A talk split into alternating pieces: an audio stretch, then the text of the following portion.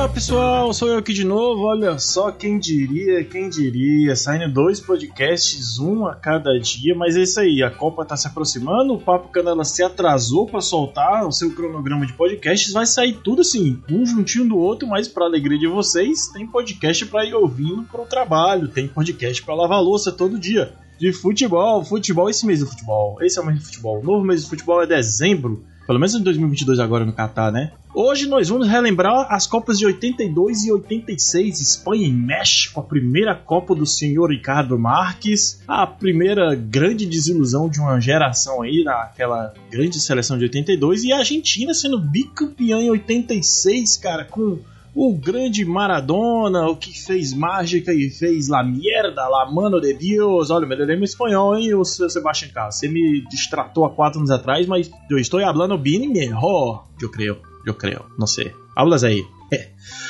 é isso, pessoal. Fica aí com essa edição do Papo Canelas Memories. Lembrando o, o episódio que a gente fez há quatro anos, naquela parceria com um papo qualquer com o Ricardo Marques o Sebastião Carlos aquele projetinho bacana. Vamos relembrar aqui no feed novo, que ficou o feed antigo aí. Estamos renovando tudo. E vamos fazer também, estamos fazendo lá as lives pós-jogos da Copa. Claro que nós vamos fazer as semifinais e a final assim que acabar o jogo de domingo. Então fica se ligado, fica se ligado aí. Fica ligado aí que vai ficar bem bacana esses podcasts. A gente vai fazer papo canela pra caralho esses dias. Vai ficar. Em 2023 vai vir mais. E em 2023 vai vir mais. Eu tô falando melhor porque eu dei engasgado aqui na boca. Mas vai, beleza, beleza, beleza. Valeu, galera. Fica aí com o episódio. Ficou muito bacana. Tchau, tchau. thank you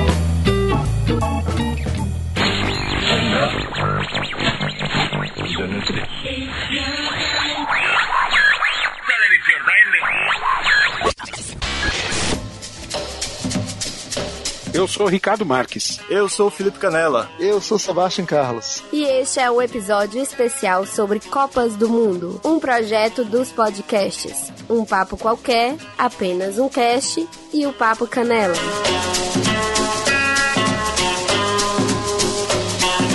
Neste episódio, as Copas de 1982 na Espanha e 1986 no México.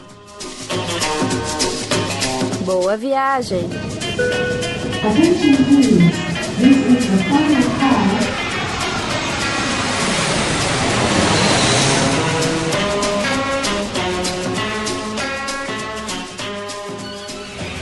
Papo Canela Podcast. Alô Brasil, alô Calcaia!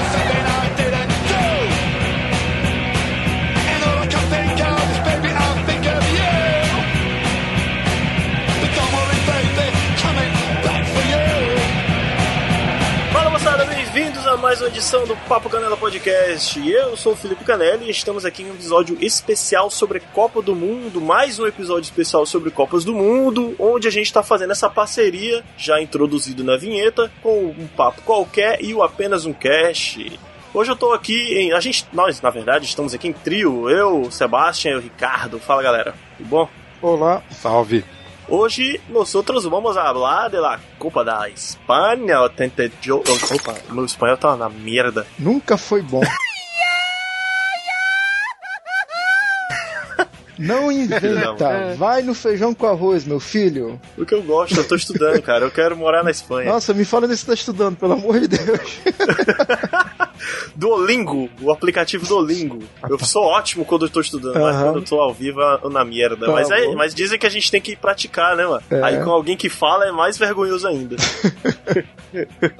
Ai, ai. Faz um merchan do Duolingo pra eles te darem o curso de graça, pô. Eu já fiz aí Duolingo um curso muito bom de aplicativo. Você fala umas palavrinhas, digita em espanhol, em português, Aham, era mó legal. é. Você tá vendo como funciona, né? Vocês estão vendo, né, gente? Como funciona. O Felipe fluente aí.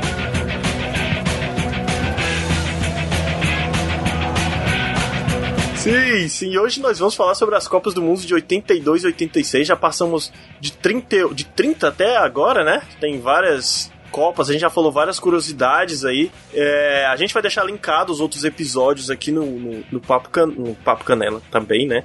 Tem que deixar no Papo Canela. A gente tá gravando no Papo Canela. Enfim, enfim.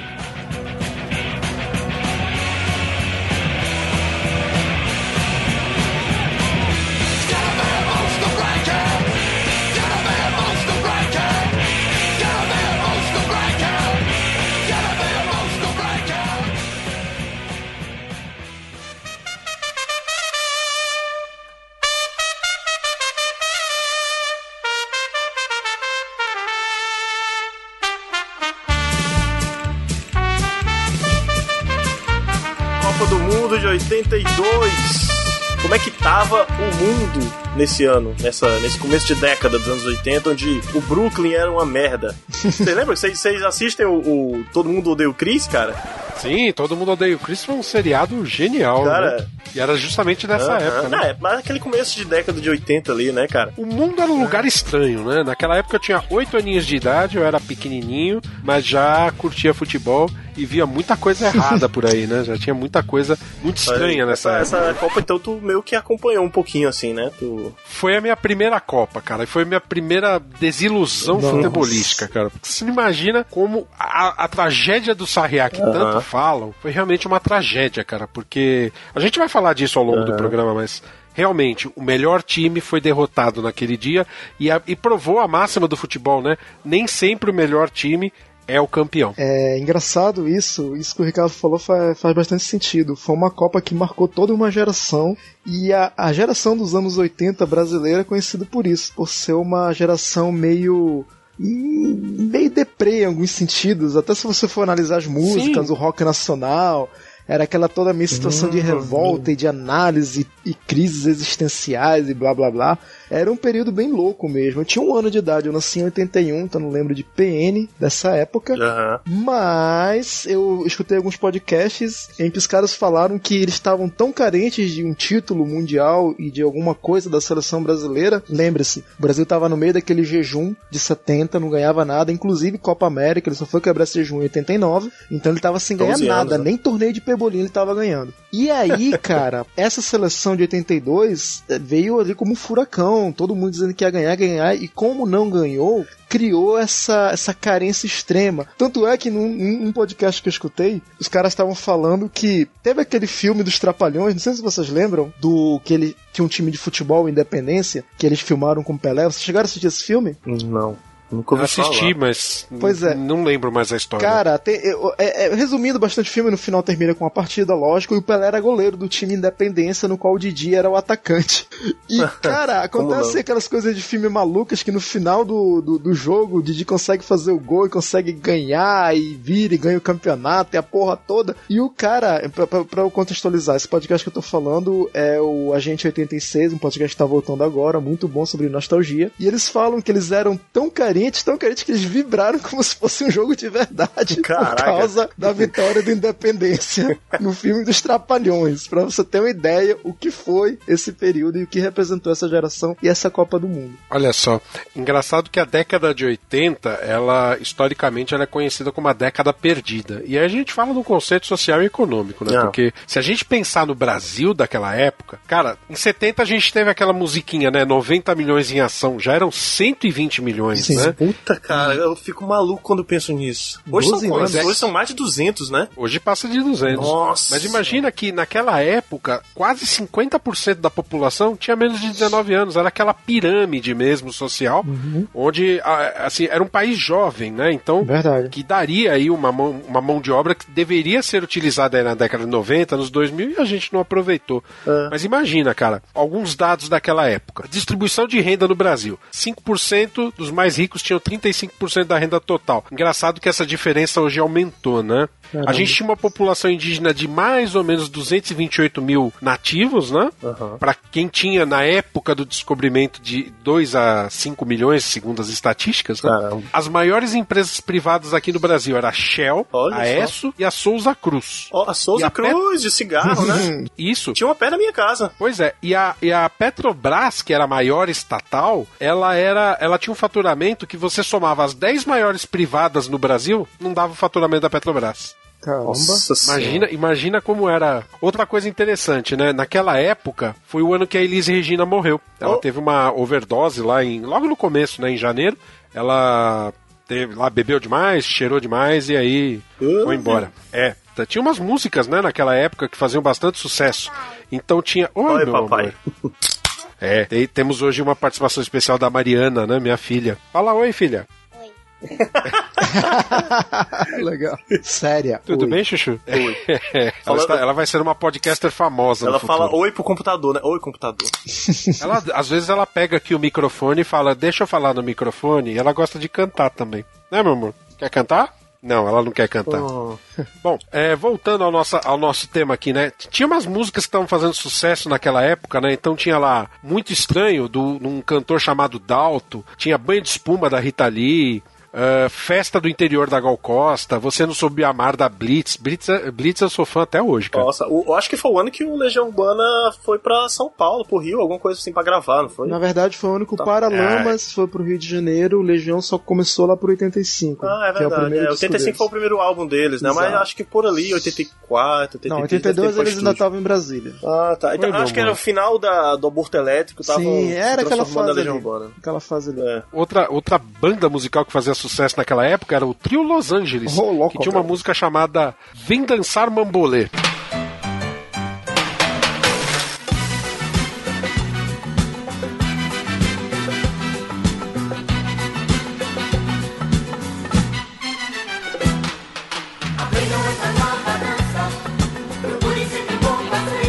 Nossa senhora.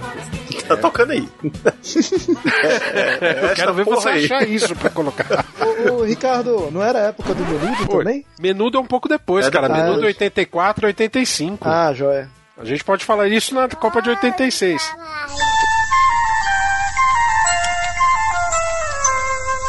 Oi, meu amor.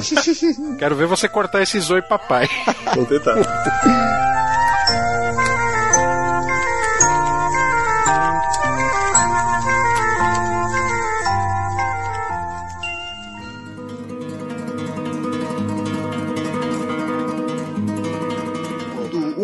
O mundo E mais? ainda tava E- na fase da Guerra Fria ou tava meio. Olha o Tava. trocadilho. O mundo ainda na Guerra? Fria, pura Guerra Fria, cara. Cara, pura Guerra Fria. era, era, era o- o- a grande inspiração dos filmes dos anos 80 dos Estados Unidos, né? A ameaça era sempre a Rússia. Sempre a Rússia, Era uma época verdade. que você tinha, você tinha aí o- os videogames, né, fazendo muito sucesso e começando a entrar em Isso. declínio, porque em, em 83 a gente teve o declínio, o crash dos videogames lá nos Estados Unidos. Mas aqui no Brasil, cara, era quando tava chegando o Atari. É. Meu primeiro videogame foi o Atari. Meu também. E aquilo é uma sensação, cara. É o ano também que chegou o videocassete no Brasil, que aliás é, é o que deu origem a toda essa história aqui nossa, né? Porque foi graças a uma fita de videocassete com a história das Copas do Mundo que eu tive a ideia de ressuscitar essa série, né? E criar isso em podcast, né? Caramba, cara, eu assisti uma quando eu tinha 11 anos, em 94, no, no começo do meu gostar de futebol, de Copa do Mundo, essas coisas assim, cara. Foi, foi foda, eram duas fitas no Brasil mostrando a, a participação do Brasil nas Copas. Era É, caralho. é, todo ano de Mundial tem isso. Eu tô, inclusive, eu tô estranhando. Se bem que eu não, não frequento mais esses lugares como banca de jornal, nem sei se isso existe mais. Mas eu não tô Tem. vendo muitos periódicos nas bancas ou nos locais de venda sobre a Copa. Porque a gente tem ano de Copa, tá faltando dois meses pra Copa e eu não tô vendo isso. Nem na internet, Ah, sabe- cara. Sabe, sabe o que, que não falta em, em banca, cara? É, Hum. Álbum de figurinhas. Ah, do- famigerado. Ah, Ah. também é uma- um um vício muito cultuado nessa época, as figurinhas. Cara, tá sendo um dos maiores rendimentos do, do- das bancas nesse período, cara. Todo mundo tem essa porra. Uhum. Algum de vocês está fazendo um álbum? Ah, não. não. Não. Muito, Nunca muito fiz. caro, muito Eu tô caro. fazendo um álbum virtual, mas. Ah, é? Porra, mas- é tô com paciência, cara. Porra. Álbum Ai, virtual. É, você entra lá no site da Panini e aí você vai preenchendo um álbum virtual. Mas de graça? Mas, de graça. Ah, olha só. Você tem boa- direito boa a dois pacotinhos de figurinha por dia. Tem que fazer Olha bafo só. virtual. Como será bafo virtual? Papo virtual é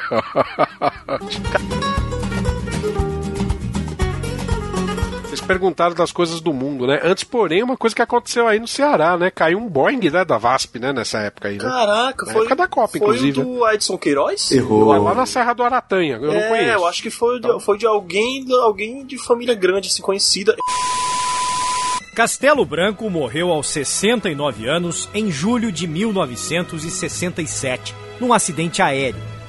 A aeronave em que viajava o Marechal foi atingida por um caça da FAB.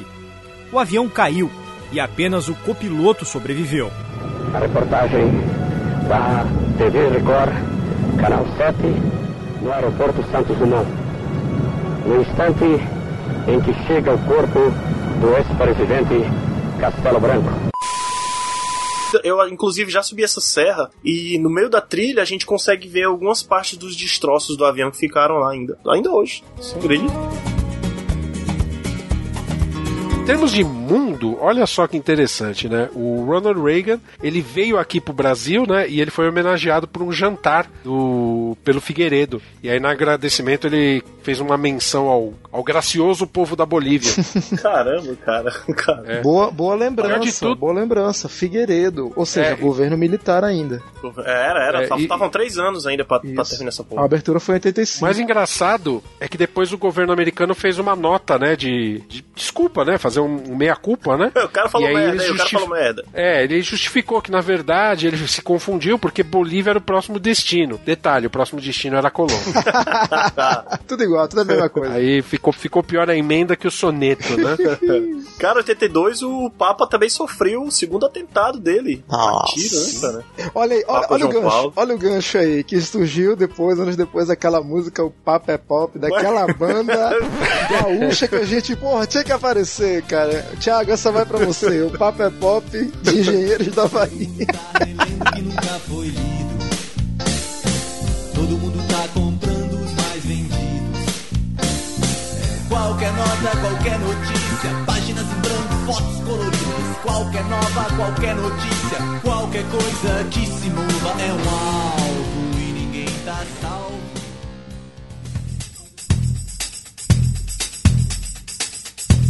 Agora, o mais importante que surgiu naquela época Ah. foi a CBF. Ah. CBD, deixou- desde 1916, a CBD era responsável pelo- por organizar o desporto nacional, né? Aham. E em 79 foi instituída a CBF por meio de decreto presidencial, né? E onde o Juliette Coutinho, ele foi o primeiro presidente. Mas ele se tornou CBF pra poder ficar exclusivo pro futebol? Ele, ele, comportava outros esportes também? Era por isso que. É, porque na verdade criou-se o, um, um Conselho Nacional de Esportes, chamado CND. E aí eles entenderam que era interessante que cada esporte tivesse a sua confederação específica, né? E a CBF ela surgiu como uma entidade é, não governamental, porém jurisdicionada ao governo, e depois ela se tornou uma entidade privada, né? Aham. Que, é- que é até hoje, né? Até Me hoje. tire uma dúvida, João Avelange já era presidente da FIFA nessa época? Sim, sim. Sim, João Avelange vendeu a, a Copa de.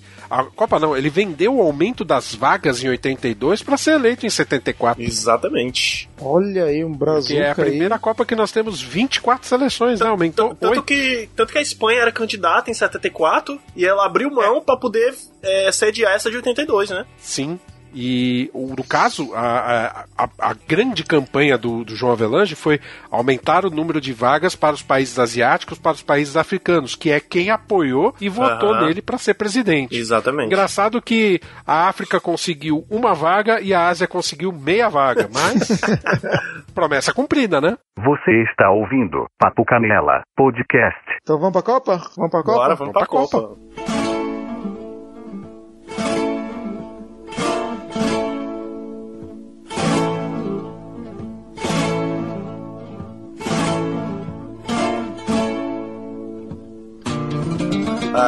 Falando da Copa de 82, a Espanha teve a transmissão exclusiva da Rede Globo, né, cara? A Globo assinou um contrato lá e, e eu lembro que, que. Eu lembro que eu não tava lá, não tinha nem nascido ainda, mas o que eu li, eu vi alguns documentários. Eles falavam que não queriam ser exclusivo, porque isso era ruim pros negócios dele. Eles pagavam só, por isso que eles queriam parceiro. Mas, mas a Globo sabia que conseguiam tra- uma, uma, é, uma audiência maior, né? Já A sabia. Globo disso. colocou a tal da câmera exclusiva. Eu lembro que tinha, Isso, tinha né? de- momentos assim que câmera Globo, aí até tinha o logotipo câmera Globo e mostrava um outro take assim da da partida, né? Inclusive mostrava o Luciano do Vale, que era o narrador principal da Globo na época, Puta né? narrador. Tinha uma, uma logozinha quando mostrava a câmera exclusiva, lá no cantinho Sim, na sala. É, que é um, bem um logotipo, né? E, nossa, foi uma época legal. Mas assim, as, as televisões eh, estatais, elas gentilmente tiveram sinal oferecido, retransmitido pela Globo, né? Então, TV Cultura, por exemplo, transmitiu a Copa também.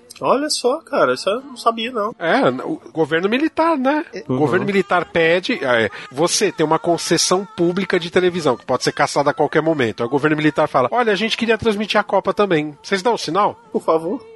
É, por favor, ainda pede por favor, né? Ah, eles falam, ah, tudo bem. E aí eles dão o sinal. Caramba, cara. Fala aí, Sebs. Vocês lembram que a gente estava comentando nos episódios atrás que como a questão da política com o futebol se misturava? Vocês Hum. devem recordar que o governo da Espanha nessa época também era um tanto quanto autoritário e ultranacionalista. Sim, sim. Então, existem relatos de que, e tem, tem até alguns vídeos aí, onde mostram que toda vez que a Espanha fazia um gol no Mundial, subia meio que uma animação na tela, meio que enaltecendo o regime e aquela coisa ultranacionalista da Espanha, do governo espanhol. Caramba, cara. Teve essas, essas polêmicas aí também. Eu não lembro disso, eu não vi isso, nunca nenhum. Nossa. É, a, a Copa da Espanha ela teve, ela teve muitos problemas assim, muitos problemas não, mas ela teve, ela teve uma grande vantagem. Você não precisou construir nenhum estádio para para Copa especificamente, né? Eles só basicamente reformaram e ampliaram os existentes, né? Por falar em estádio, tu quer citar quantos foram 14, 14 cidades, né? 17 estádios. Sim. É, engraçado que alguns estádios, eles nem mais existem, né? Por exemplo, Sarriá, que foi onde o Brasil caiu, né? Lá em O estádio Barcelona, Sarriá, né? Ele não existe mais hoje, porque ele foi vendido para pagar as dívidas do clube. Caramba, cara. Mas que, mas que clube? É o... Putz, espera aí que agora, de cabeça... tinha, tinha um time chamado Sarriá? Será? Não, lá no, o estádio chamava Sarriá e tinha um time que era.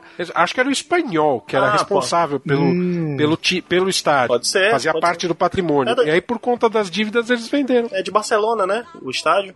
Tinha. Sevilha, não é? Não, é Não, Sevilha? Barcelona. Barcelona. Se, se é do espanhol, tem que ser da região de Barcelona ali, a região catalã, porque o espanhol, É. junto com o Barcelona, são Espanha. os times da primeira, da região da Catalunha. É, O, o Brasil É jogou a na gente- Sevilha também já, mas esse, esse estádio Sarriá é em Barcelona. Vai, vai confirmar aí? É, eu vou confirmar, mas vamos falando aí enquanto Já isso. confirmei aqui já. Já confirmou? Já. Ei, Olha só, o- Nada como. Velho Google. Bom, a Pai gente. Google, né? Pai Google é. A gente teve 17 estádios, né? Em 14 cidades diferentes, como eu falei. Eu vou falar o nome dos estádios aqui e o nome da cidade, se tiver. Desculpa o meu espanhol, porque tá ferrujado. teve o. o Carlos Tartieri, lá em Oviedo. Muito bom. O José, José Zorrilla, Mais ou menos. em Valladolid. Mais ou menos, vai. O estádio Riazor, em La Coruña. Bom, bom. O La Rosaleda, em Málaga. O Bom. José Rico Pérez, em Alicante. Ruim. O. Alicante? Péssimo. Foi melhorou? Não. La Romareda, em Zaragoza. Horrível. O. o estádio, tentar? o estádio Sarriá, em Barcelona. Vai, continua Bom, aí. tá bom. Vamos lá. É, eu vou, eu vou na, na ordem das cidades, né? As cidades: Madrid, Barcelona, Vigo, Corunha, Gijón, Oviedo, Elche, Alicante, Bilbao, Valladolid, Valência, Saragoça, Sevilha e Málaga. Foi bem? É, é um espanhol. É um espanhol. Nato. Tô falando, cara, sueco, holandês, agora espanhol. Português eu só falo por acidente, cara. Muito Cara, bem. que Vocês humilhação. não acreditam? Vocês não acreditam? Vocês sabem que pra falar espanhol você tem que morder a língua, né? Tá ligado, né? Você tem, Assim, né? você tem que falar assim, hablando, mordiendo la língua para falar as coisas. Ah, e só, só confirmando o que vocês falaram, tá? O Sarriá realmente fica na região de Barcelona. Sim, sim. ficava, né? Já foi. Ficava, né? E uma coisa que eu. a- a- Vocês podem me esclarecer, não era No Camp o nome do estádio? É, é porque do, do depende do, de quem fala. Eles falam. Acho que, se eu não me engano, o pessoal de lá da Catalunha fala Camp Nou ou é o contrário. Aí os outros falam o, con- o, o- outra forma de falar. Na real, Tu- tu- é, então, eu é conheci campo como novo. campo. Novo campo, campo novo. Tanto faz. É, mas, mas tinha uma história que eles falavam isso quando passava o Campeonato Espanhol na Band, que eles diziam. O pessoal lá da, da, da região lá da, da, de Barcelona, Bilbao, alguma coisa assim, falavam uma certa nomenclatura. Eu não tô lembrando bem se é Camp Nou ou é No Camp. Não, é pra, E o resto da região da Espanha falavam o contrário. É porque a, a é Espanha, se dialeto. você for pegar a Espanha como país, na verdade ela é a junção de três reinos. Isso vem se você for estudar história. Então tem pelo menos a própria região central da Espanha, que é Madrid, que são os castelhanos. Tem a região dos catalões, que é justamente essa que a gente está comentando agora. E tem a região basca também, que geralmente é mais belicosa. Ah, essa é a região basca. De onde é o ETA, aquele grupo lá, aquele grupo... O grupo ETA, né? O Isso, extremista que quer a exatamente. separação né, da Espanha. Exatamente. Ah, eles, eles já existiam nessa época, nos anos 80? Já tinha esse movimento do ETA? Você Deve- lembra disso? Deveria existir, deveria existir. O ETA é como se fosse o, O ETA, IRA, o né? O IRA, o EIRA, Aham. o Exército Republicano Irlandês, só que da Espanha. Pois é, eu lembro que nos anos 90 eu, eu ouvia muito isso do ETA, não sabia do que porra que eles estavam falando. Mas eu via isso muito em jornal, assim. Ah, O grupo separatista ETA destruiu, explodiu mais algum Sim. canto do, da Espanha lá. Era tal. bem brabo, era bem brabo. O ETA, na verdade, é, é- Como fala? É uma, é uma sigla, só que em basco, né? Que significa Basco. pátria basca e liberdade, né? Isso. Ou, Nossa. ou seja, a Espanha. eles são antigos, eles, eles são, é, é, tem, tem aquela eles são coisa. do final da década de 50. Por exemplo, aqui no Olha Brasil a gente tem essa questão do sul querer se independizar, né? Se, se separar do Uhum. país, essa besteira. Lá tem também, mas no país inteiro. Tem de cima a Catalunha querendo ir embora e de baixo o País Basco também querendo ir embora. É uma, é uma confusão. lá tem várias regiões, né? Se você É. pega a Espanha, a Espanha, é, ela, a Espanha é um aglomerado de várias, é, várias civilizações, Sim, né? sim. Se você pega, por exemplo, ela teve colonização dos ibérios, né, que moravam lá, que na verdade Península Ibérica recebeu esse nome por causa de um rio que chama Rio Iber lá na região, né? Uhum. É, mas também recebeu o pessoal, os mouros, né, que teve a, a invasão Também. do, do a, a árabe lá no É a negra, a parte negra do Média. país. Por isso que dizem até que, inclusive, parte dos ciganos, do povo cigano, é moreno desse jeito por causa disso. Por causa da, da influência só. moura, que eles passaram dois séculos na Espanha. Então não é pouca coisa, não. Eles é, pisaram forte lá e deixaram muito traço cultural. Eles têm também, acho que os ostrogodos, né? Lá que vieram Tem, da região cara. da Germânia, que também ocuparam lá. Então é uma galera. Tem muita gente. Espanha é um caldeirão, é um, é um país sensacional, cara. Assim, em termos de cultura, história, é foda. É natural que tenha muita, muita divergência, diversidade cultural e por conta disso, né? Alguns atritos, né? Culturais que levam a esse separatismo, né? Certo. É, só confirmando a, a- a- informação do, do estádio, é aquilo que foi falado mesmo, né? Em Barcelona era o espanhol o mandante do campo e o último jogo lá aconteceu em 97, quando ele foi demolido. Triste isso, né? A gente teve estreias em mundiais também, a gente teve Argélia, né? Camarões, Nova Zelândia, Honduras e até o Kuwait. Olha aí. To- Sim, Ou seja, o Kuwait todo... que foi comandado pelo Parreira, né? Aham. Isso, exatamente. Caramba, cara, 82, o Kuwait, o, o amigo da Dona Lúcia, né? Já tava lá. Parreira, ele, ele tinha. Na época ele já tinha 47 anos, era o segundo técnico mais novo da Copa. E ele ganhava um salário, na época era um puta salário, né? Ele ganhava cerca de 3 mil dólares mensais pra treinar a equipe do Quart, que jogou um caminhão de dinheiro, né? Pra fazer bonito na Copa. Obviamente Sim, não sim. deu muito certo, né? Outro que foi seduzido pelos petrodólares foi o Zagallo também, né? Que ele tinha um, um plano pra classificar a Arábia Saudita, só que aí não deu certo, não. Mas ele jogou as eliminatórias pela Copa, pela, pela Arábia? Pela Arábia Saudita. Foi? Eu não sabia disso. É, e aí não foi classificado. E essas 24 seleções que jogaram na, na Espanha, pela primeira vez teve todos os cinco continentes representados, né? Pelo Uhum. que eu tô vendo aqui. Sim. Sim, é, com, com o aumento da- das vagas, né? A Europa foi a maior beneficiada, porque passou a ter, se eu não me Sempre. engano, 13 vagas diretas. E o. Assim, a Oceania conseguiu ter uma vaga. A, a- Aham. Conseguiram ter uma vaga direta, né? Coisa que não existia. Você tinha que disputar, por exemplo, pega aquele monte de países da Ásia. e Ia tinha que disputar uma vaga com a Oceania. E aí dali saía um que ia ainda fazer um- uma disputa com o pessoal da CONCACAF. Então, isso daí facilitou bastante. Só que criou um problema, né? 24 times, você tem que mexer nas regras do jogo para poder fazer uma fase, uma segunda fase. E aí é onde criar aqueles mini grupos de três times, né? Isso, exatamente. Até Ah, então é. não existia, né? E aquilo foi uma merda pro Brasil, né? Pois é. É, E tinha mudado, mudado as regras. 74, 78 tinham sido as mesmas e se- e 82 mudou justamente por causa desse aumento de clubes, né? De, de seleções, no caso. É, eles criaram a tal da segunda rodada, né? A, segun, a segunda fase. A segunda fase você dividia lá o. Se classificava o vencedor, é, campeão e vice de cada grupo, e aí você distribuía ele em, em grupos de três times. Um, um, um grupo, um time mais forte e um, dois times mais fracos. Só que isso não funcionou muito bem na prática. Tanto que nós tivemos um grupo formado por Brasil, Itália e Argentina. É, três fracos. Nossa. É, três times fraquíssimos, né? Sem contar que também houve um problema em termos de logística, porque tanto o Nucamp como o Sarriá poderiam receber os jogos do Brasil, Itália e Argentina. E aí você pega o Nucamp. O Nucamp na época acho que tinha 80 mil, é, capacidade de 80 mil torcedores. E o Sarriá ele tinha 40 mil. Colocaram lá na, no Nucamp Rússia. Agora não vou lembrar todos, teria que olhar aqui, mas é Rússia, Áustria e mais alguém. E eles só tiveram um terço da capacidade. É. Imagina a desgraça que foi, né? É, era muito ia melhor ter, ter transferido, porque era na mesma região, colocar os jogos do Brasil, da Itália e da Argentina lá no Nucamp. Eles iam ter muito mais pagantes, né? Ia dar muito mais lucro, né? Sim, verdade. Papo Canela Podcast. É. que mais? A gente teve o Naranjito, laranja vestida com cores da Espanha, lá, aquela, aquela bola laranja. Laranja, produto, produto importante de exportação da Espanha. É, é da, da região da Valenciana e de Andalúcia, né? Uma região que exporta É, a- bastante. curioso que a música oficial da Copa não fez sucesso, mas a música do desenho do Naranjito fez, né? É, que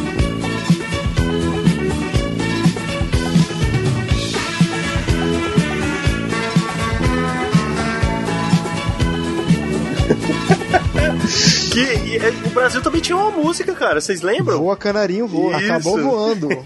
Voa, canarinho, voa. Mostra pra esse povo que és um bem. Voa, canarinho, voa. Mostra na Espanha o que eu já sei. Mas voa. Acabou voando. Oh, meu Deus do céu, o, o Sebastião Rico gosto, viu? É. Mas a Argentina perdeu com gosto também. Vamos aproveitar. É, pode, pode crer. E Va- vamos podia falar dos grupos? Vamos hoje? falar pros grupos logo? Vamos, vamos. Grupo A: Polônia, Itália, Camarões e Peru. O grupo da Ah, só, campeã, né? só, peraí, só, só te cortando aqui. A gente ainda tava naquele esquema de dois pontos a vitória, né? Sim. Sim.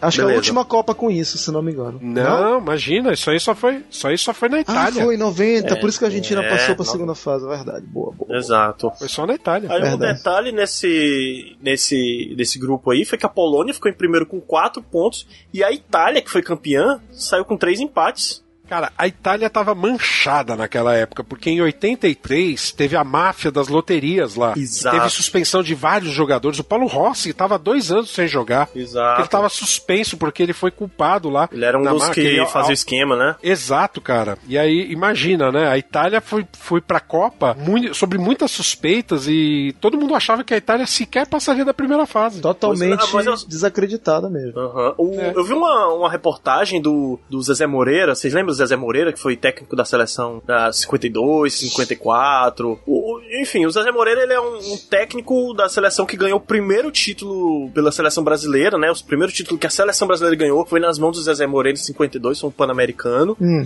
E ele, ele era treinador do, do, do Brasil em 54 e foi campeão da Libertadores em 76 pelo Cruzeiro. Ou seja, a- eu vi uma reportagem que a Globo tava lá no, no meio da Espanha e viu ele passando na rua e chamou ele. Pô, tá fazendo o que aqui? Não, eu tô olhando aqui os adversários do Brasil.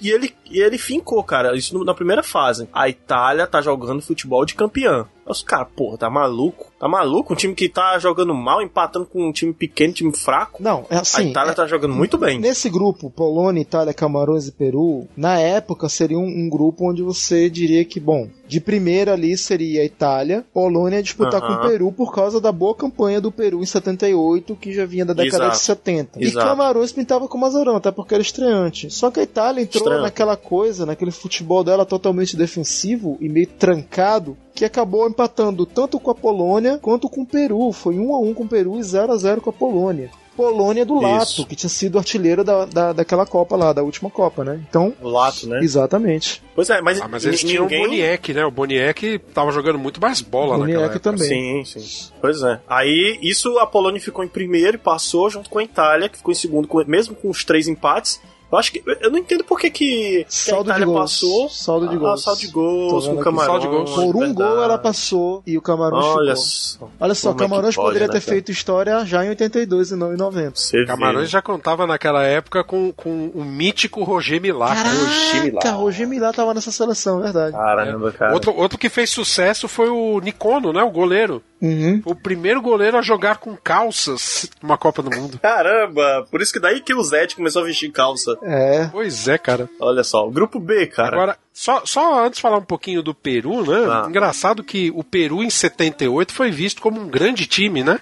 E 82 foi meio que massacrado, Ficou né? em último. Tudo bem, jogou, jogou empatou com a, com a Itália, depois empatou com Camarões, mas assim, empatar com Camarões não é mérito, pelo menos Não. conhecendo o time de Camarões. É mérito, E total. depois tomou uma sacolada da, da Polônia, né? De cinco a um. Uhum. Então, eu ia até falar, né, que o manto do, do cavalo paraguaio era o peru, mas não. Não. Eu, eu hoje defendo a ideia de que o manto do cavalo paraguaio em 82 e 86 tava com o Brasil. Será? A gente vai conversar disso. Vamos aí. lá, Vamos lá pro seguir, vai lá pro grupo B. Grupo B, Alemanha Ocidental, Áustria, tava ali, né, os irmãos, Argélia e Chile, cara. Chile, o Chile, pra Esse é o alegria grupo do vergonha, Sebastian, é, a alegria do Sebastian e o Chile zerado, né? Amo. Três, três derrotas, inclusive pra Argélia, que era estreante. Levou de 3 a 2 em Rijon. A Alemanha perdeu pra Argélia. A Argélia tava jogando bolão, hein, bicho? A Argélia tinha um atacante muito bom, o Madger, né? O Madger jogava um bolão, cara. Porra, ganhou, Agora- ganhou da Alemanha, ganhou do Chile e só perdeu pra Áustria. Esse grupo é o grupo da vergonha, cara. Eu acho que o, pape- o papelão que a Alemanha Ocidental e a Áustria fizeram no seu último jogo, imperdoável, porque foi jogo de comadre, né? Porque É, a- exato. Eu tô, tô sabendo o que você vai falar, diga aí. Então, o que aconteceu foi que os três, eh, Alemanha, Áustria e Argélia, terminaram com quatro pontos cada um. Uhum. Duas vitórias uma derrota para cada lado. E aí a coisa ia se decidir no saldo de gols. Só que o jogo Argélia e Chile, quando a Argélia ganhou por 3 a 2 foi lá no dia 24. Aham. E o jogo Alemanha e Áustria foi no dia 25, ou seja, eles entraram em campo Já sabendo, o que, é que podia fazer. o que, que tinha que fazer para se classificar. E aí, se eu não me engano, acho que a Alemanha não podia ganhar por mais de dois gols, ou então teria que ser um empate com um número altíssimo de gols. Era. Ou então a vitória simples.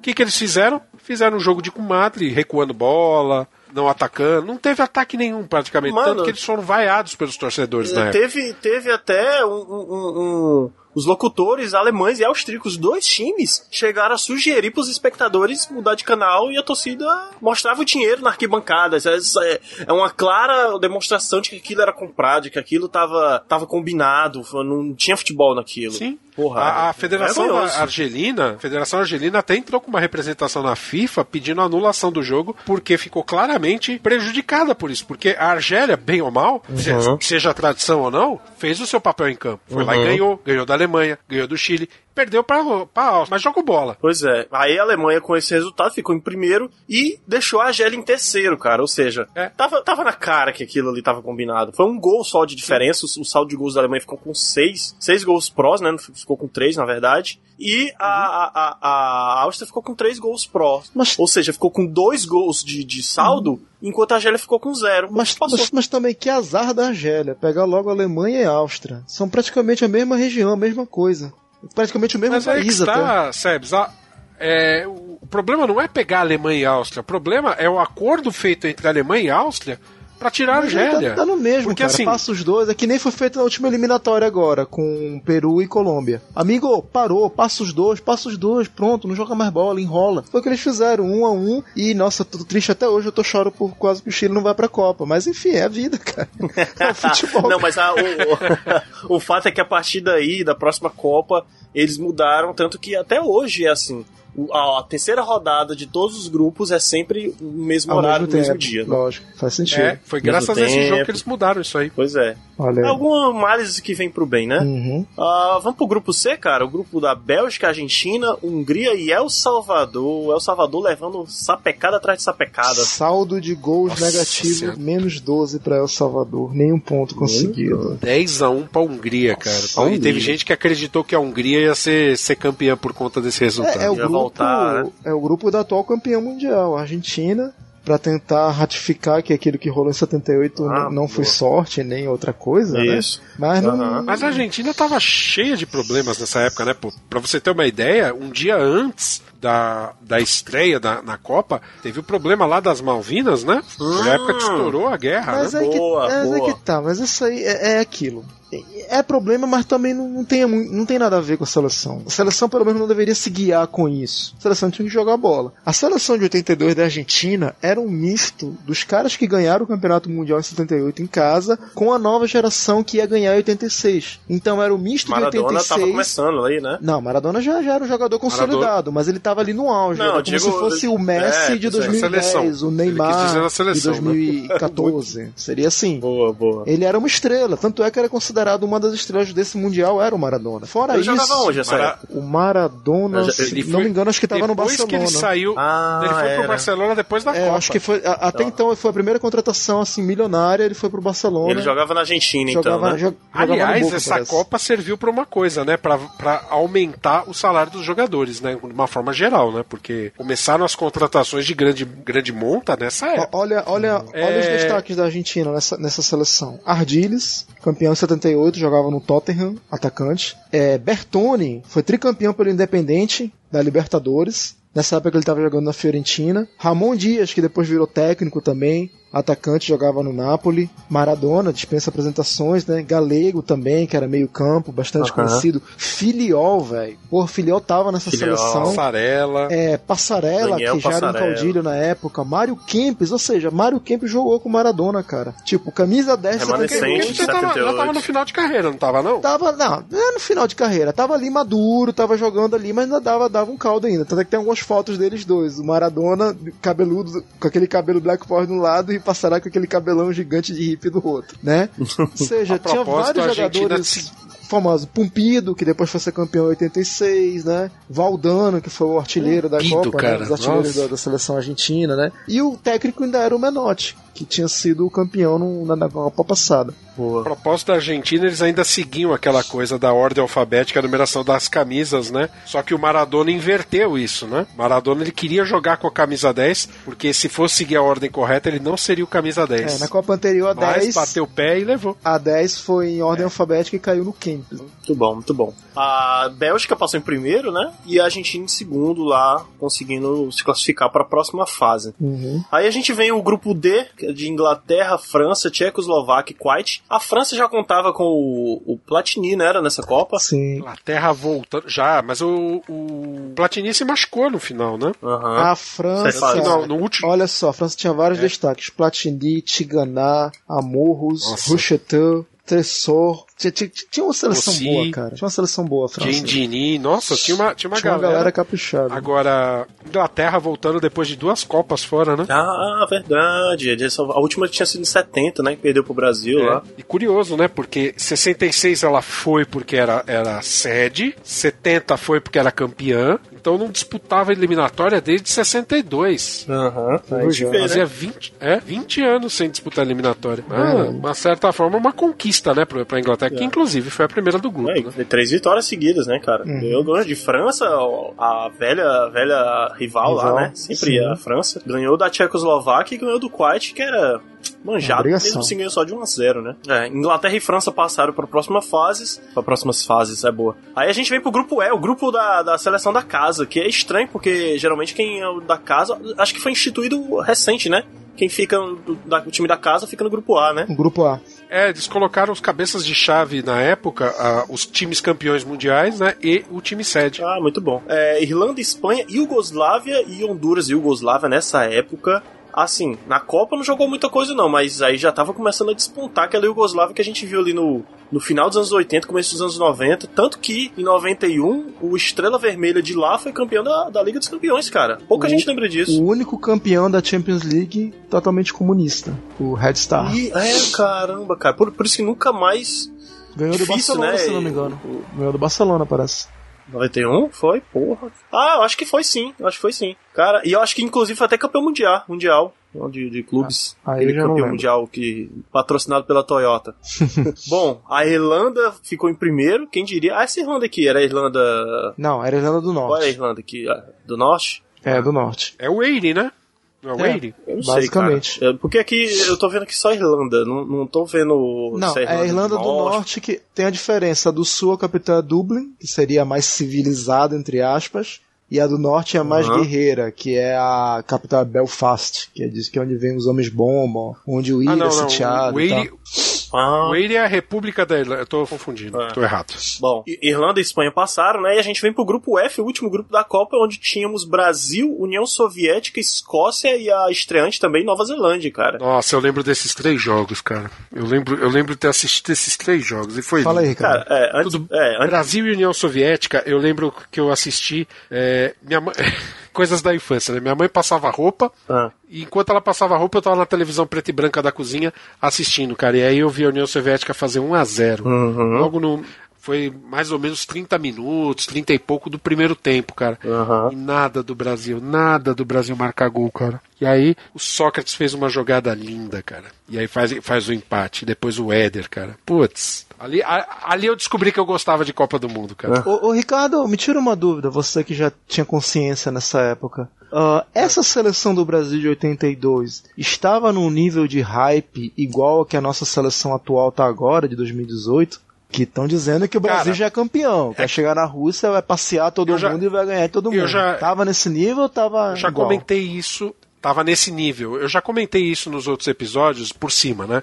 Mas assim, é, por exemplo, Reinaldo, que foi, foi. A gente até comentou isso no episódio de 74, 78, né? Reinaldo, inclusive, foi artilheiro aí da, do Campeonato Brasileiro e tudo mais. Uhum. Ele se machucou. Ele não foi jogar. Isso. Ele não é. Ele ia ser o, a- o centroavante de escolha do Tele. O Careca também se machucou. O Careca do, que tava Careca também se machucou uma semana antes. Então Isso. aí ele teve que ir com o Serginho Chulapa Aham. Hum. que é- era um bom jogador, Que mas também- não era a escolha. É. E aí ele tinha um quadrado mágico, né? E o quadrado mágico dele, nossa, Falcão, Zico, Sócrates e o Cerezo, que era a ponta mais fraquinha da coisa, mas mesmo assim jogava Eita, bem. Mas o, o Falcão chegou quase de última hora e tomou o lugar do Paulo Isidoro, né? Deve- Teve até um, um pouco de é, o- atrito lá, a galera ficou meio assim, mas aí o Falcão tomou. Na verdade, ele, ele tirou o Paulo Isidoro pra poder colocar o Cerezo, né? É, mas o Falcão não tava sendo convocado pra, pra, pra seleção. Foi quase de última hora, assim.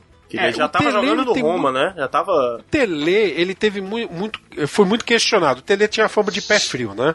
E aí, o que que Apesar dele ter sido o primeiro campeão brasileiro com o Atlético Mineiro, né? Ah, Mas é. depois ele não, ele não ganhou grandes títulos. Acho que ele ganhou um campeonato gaúcho com o Grêmio. Depois ele foi ser técnico do Palmeiras. E quando era técnico do Palmeiras, ele foi chamado para a seleção. Tanto que na convocação ele não chamou nenhum jogador do Palmeiras. Mas, mas, mas quem era o craque dessa, dessa seleção? Era realmente o Zico? Zico, cara. Era Era o Zico. Zico. Zico, era, Cara. o Zico era o atual, atual melhor da América do Sul. Tinha Eu sido- sei que o Zico tinha sido campeão um ano antes do Mundial, Lembra- né, 81, com, Isso, contra o Liverpool. Flamengo. Contra, né? Exato. Zico era o mais badalado, mas craque, cara, eram todos. Lembra em 70, quando a gente falou? Uhum. Era Pelé e mais 10 craques. 82 era algo muito próximo disso, cara. Uhum. Goleiro não ajudava muito. Valdir Pérez eu Valdir nunca senti Pérez. grande, grande confiança Goleiro nele. do São Paulo. É, mas ele era, ele era, digamos assim, por antiguidade, o, o merecedor É, da vaga ele era de titular, terceiro né? goleiro nas Copas passadas, eu lembro de vocês falando isso. Isso, então por antiguidade ele, ele, ele foi merecedor.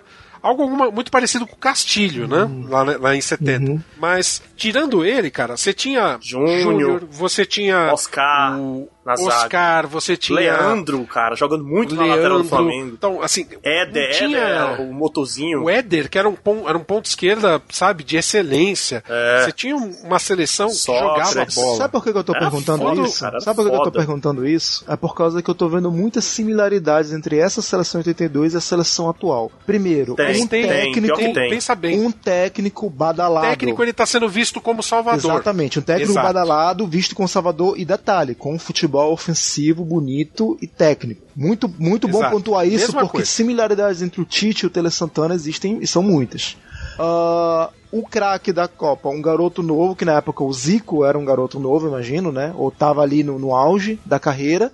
E o Neymar, que tá no seu auge também, tá com 26 anos de idade. E os dois sofriam com contusões, né? Porque os dois É. apanhavam pra burro. E os dois, Ó, mas, ó, no caso, o- o... Zico brilhou, ainda brilhava, se não... acho que ele não tava no Udinese nessa época ainda, né? Ia pro Udinese. Não, Mas não, ele tava no brilhava Flamengo. no Flamengo. O Neymar brilhava e bri- brilhou muito no Santos. Foi campeão da Libertadores com o Santos, e o Santos não conseguia há trocentos anos.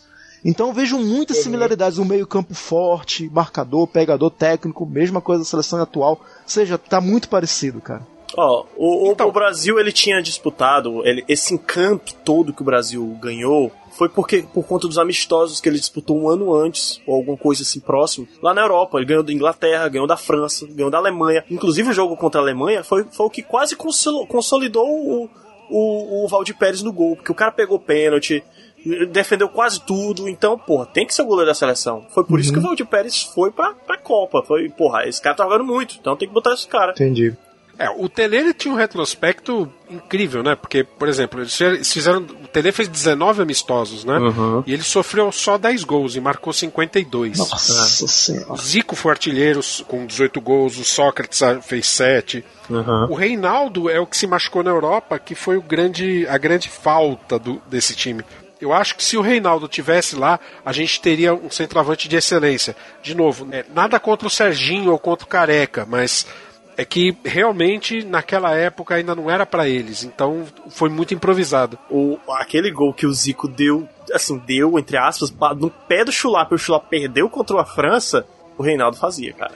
O Reinaldo fazia. Pois é. Enfim, aí não tinha pra pênalti, o Brasil tava lá na frente, enfim. Aí Eles chamaram, se eu não me engano, eles chamaram o Roberto Dinamite depois, né? Pra, não pra lembro. substituir o Careca, não foi? não lembro, esse eu não lembro. Foi, foi, foi isso mesmo. O Careca ele foi cortado no uma semana antes da Copa e aí o Roberto Dinamite foi inscrito no lugar. Agora, coisas que chamam a atenção daquela época. O Tele não chamou muitos jogadores do Flamengo, ele chamou só três. E o Flamengo era o time mais badalado da época. O Flamengo, contas, o tinham Flam- ganhado. o Flamengo era o melhor time do 80 Brasil, pô. Tinha ganhado Mundial em 81. Aham, não, ia e seria, e já era campeão brasileiro em 80. Já ia pro bi depois aí- do brasileiro. Aí chamaram o Zico, Leandro e o Júnior, né? Outra coisa que falava, né? Tinha até aquela brincadeira do Jô Soares, né? O bota ponta Tele, né?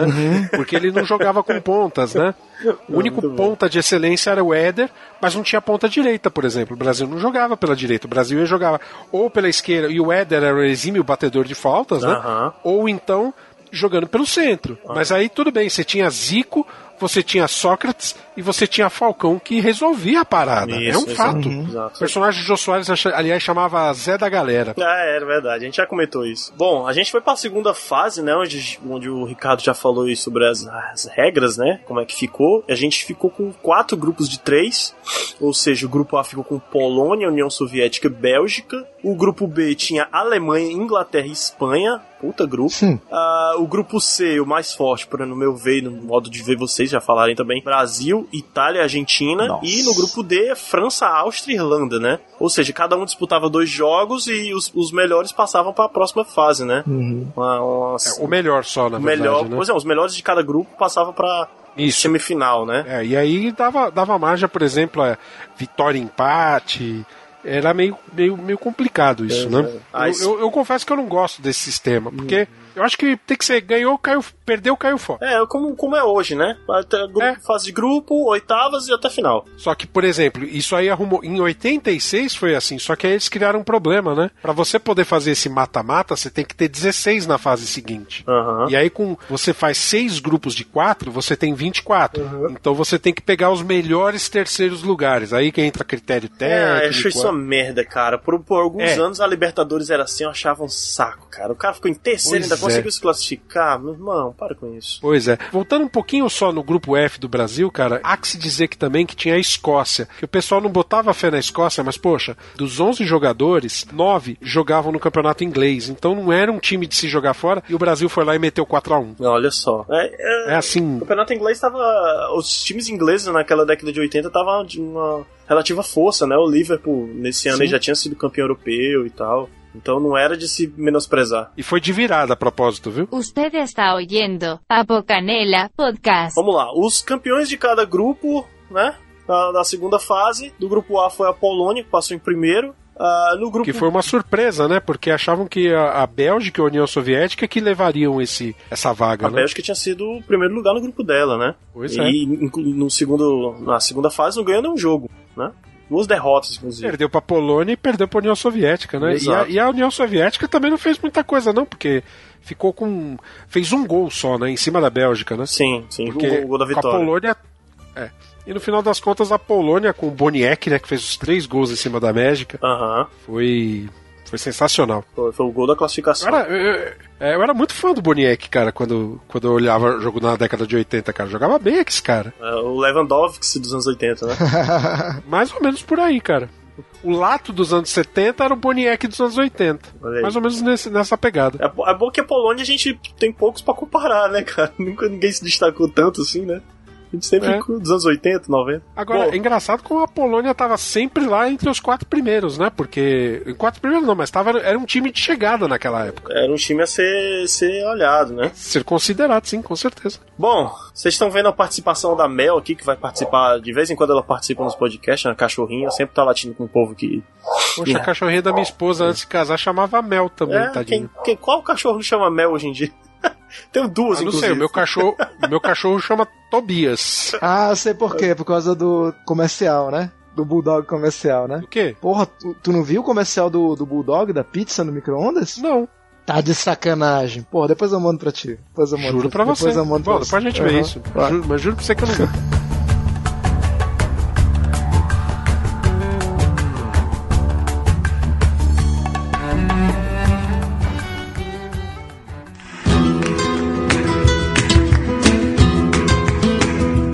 Grupo B é é numérico, grupo Grupo 2. 2. Ah, é? Bom, eu tô aqui no, no, no site aqui, tá fuleiragem. Enfim, em Madrid, o grupo 2 aí, entre a Alemanha Ocidental, Inglaterra e Espanha. A Alemanha, mais uma vez, levou à frente, ganhou, a, os- os- ganhou o jogo, empatou outro, se classificou na frente de, da própria Inglaterra aí que o, o Ricardo tava falando, que era a ser considerado, mas aí acabou cedendo É, pra é, Alemanha é engraçado Ocidental. que a Inglaterra abre o bico, né, quando vai nas fases decisivas, né? Inglaterra, ao contrário de outros times, eles parecem que Ah, não tem chegada. Arrega, arrega.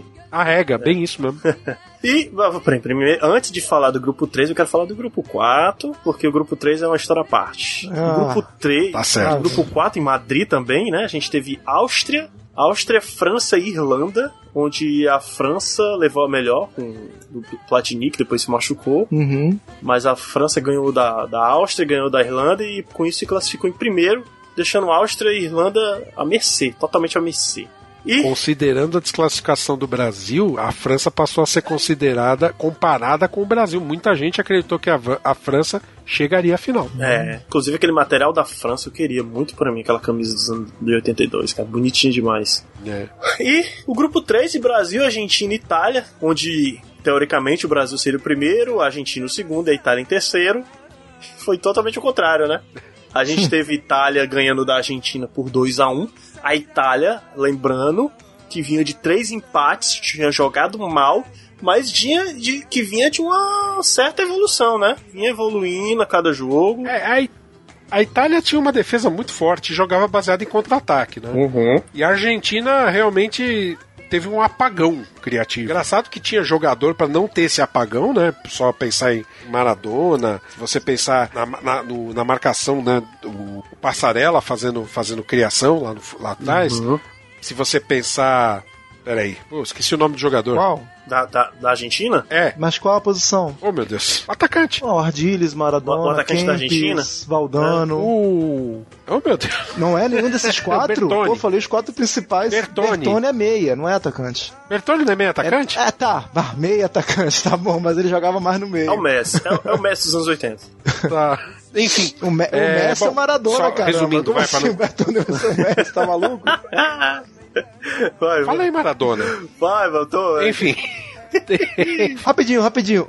O Maradona, cara, te- teve um comercial da Coca-Cola. Veja só como o nível hype do Maradona tava alto nessa época. A Coca-Cola chamou o Maradona pra fazer um comercial nessa época. Ah. Falando, no, o sketch do comercial era um garotinho no túnel de entrada dos jogadores e o Maradona indo embora depois de ser eliminado da Copa e o garotinho pedindo uma Coca-Cola pra ele. Aliás, Ah, o, o garotinho oferecendo a Coca-Cola pra ele. Aí o Maradona Isso. toma a Coca-Cola, aí o garoto fala alguma coisa assim, força, campeão, não sei o que, coragem, isso vai passar e tal. Aí o Maradona sorri pra ele e vai embora. Ou seja, nessa época já tava no nível que a Coca-Cola contratava o moleque pra poder fazer comercial. Ô Sebs, só pra constar, o Zico fez uma propaganda idêntica aqui no Brasil. A Então- Coca-Cola então- era, era patrocinadora É. oficial da Copa, cara, do, da Globo. Era uma das. A Coca-Cola, inclusive, bancou o contrato do Zico no Flamengo. Porra, Me tira- toma. me tira- Por uma cento do dúvida. contrato, quem pagava era a Coca- era a Me tira uma Coca-Cola. dúvida então. Será que a Coca-Cola fez comercial com alguém Ah. da Itália? Não sei, mas a Coca-Cola. Sabe eh, por o ano quê? pa- em 2010. Sabe por quê? Ah, A história da maldição dos comerciais de futebol na Copa. Em 2010, que você falou, teve uma marca que fez comercial com os principais craques daquela Copa. Todos os craques das Ah. seleções Exato, é eu ficaram falar. de fora, menos a Espanha, que ela não fez com os craques da Espanha. É. A Espanha ganhou a porra da Copa, cara. Ah, porque É, era ninguém- isso que eu ia falar. Deve ter acontecido Ninguém isso, cara. apostava. é- Deve ter acontecido isso. Exatamente o que eu ia falar. Você tirou, você tirou da minha boca o que eu ia falar, é isso aí. Mas assim, a Coca-Cola, ela tem por padrão fazer é, várias chamadas publicitárias em países diferentes. Por exemplo, o. Não sei se você lembra de uma, de uma propaganda do jogo. O torcedor argentino ele chega pra assistir um jogo na- no estádio e não tem. Não tem lugar pra ele na torcida da Argentina, só na torcida do Brasil. Sim. Você chegou a ver essa Não. propaganda? Inclusive tá lá no Então, fizeram uma no no Bra- Facebook. Fizeram uma do Brasil exatamente o inverso. O cara chega, não tem lugar na torcida do Brasil, só tem na torcida da Argentina. Eita, pô. Aham. A Coca-Cola não é de um lado ou do outro, a Coca-Cola é do lado de quem vai dar lucro pra, pra É, imagem deles, né? Exatamente, exatamente. Enfim, a gente teve Itália ganhando da Argentina e o Brasil, Argentina e Brasil jogou muita bola. Ô, ô, Ricardo, tu lembra desse jogo, Argentina e Brasil?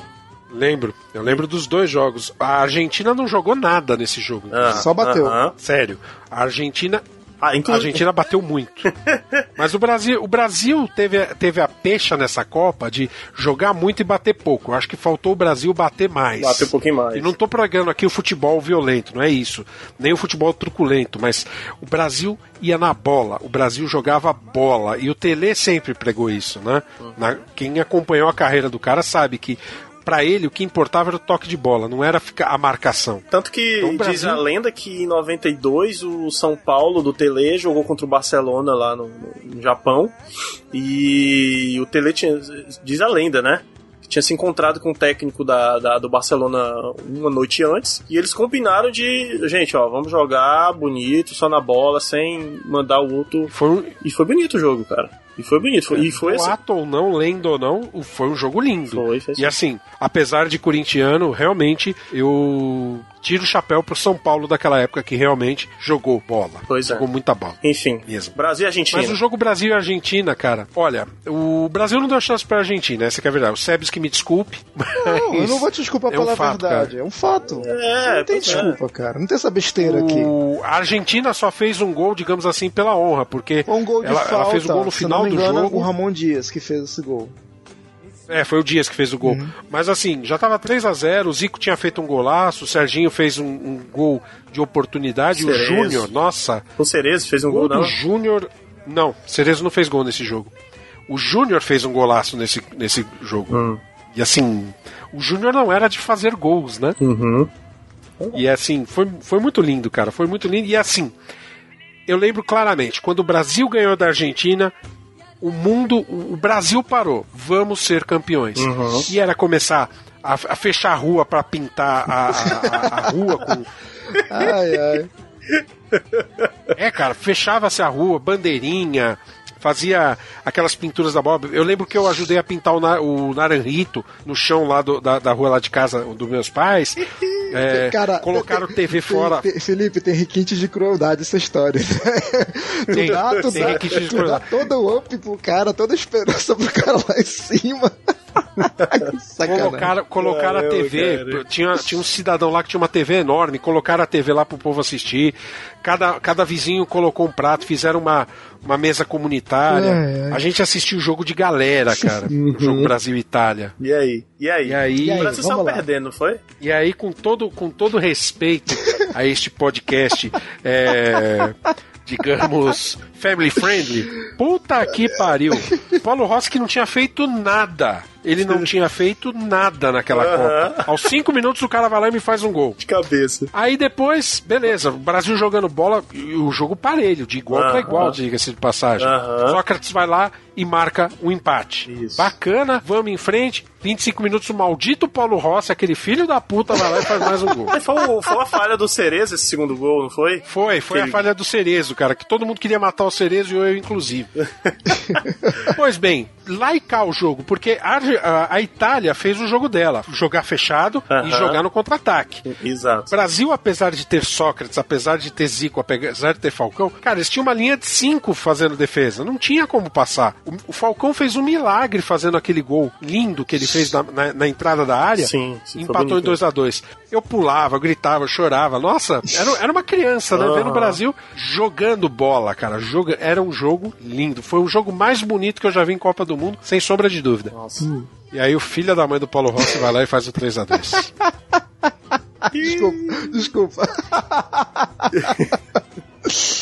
Ai, cara, velho, é, eu, Cara. fico pensando assim, cara. Vocês têm que pensar o seguinte, cara. O Brasil, vocês que torcem, eu digo porque eu não torço pra seleção brasileira, mas quem torce pra seleção brasileira tem que ter na cabeça uma coisa. Mas hoje eu também não torço mais O- pra o seleção brasileira. Ah, não vem com essa não, velho. Se o Brasil começar a ganhar na Copa, Não eu quero torço ver se tu não, vai cara. torcer. Juro pra você. Tá bom, a gente vai ver agora em junho. A gente vai Não ver torço, junho. cara. Vamos lá. Vamos, Fechou, fechou. Deixa aí, deixa aí. Vamos lá. Vocês têm que entender o Fechou. seguinte, Felipe me escute também. A pode capacidade falar. do Brasil como seleção de ganhar de êxito tá proporcionalmente à capacidade de caída de derrota. O 7 a 1 tá aí, o Maracanaço tá aí. E os, campe... os cinco Uhum. campeonatos mundiais estão aí pra provar isso. Então não adianta. Não- Ah, Sebs, sabe? Desculpa, desculpa a parte, cara. Não compara a seleção de 2014 com aquela seleção de 82, cara. Não, tem Tá termo de bom, não tô comparação. Ele comparando, tá eu tô- tô falando falando de seleção, geral, histórico, histórico de seleção. Até um dos caras, um dos caras mais conscientes que falou isso, não era da, da Globo, acho que era da Band, ele falou. Ah, não, da ESPN ele era, não lembro o nome dele agora, que ele falou. É o preço da gente ser pentacampeão. É uma coisa meio kármica, tu pode discutir comigo e dizer que isso é uma besteira, mas tem alguma coisa aí, cara. Se for avaliar todo o histórico da seleção brasileira, tem alguma coisa que diz, vocês vão ser muito bem sucedidos, mas vocês vão ter. na- quando vocês forem perder, vocês vão perder mesmo sofrido. E, cara, a história conta isso, sabe?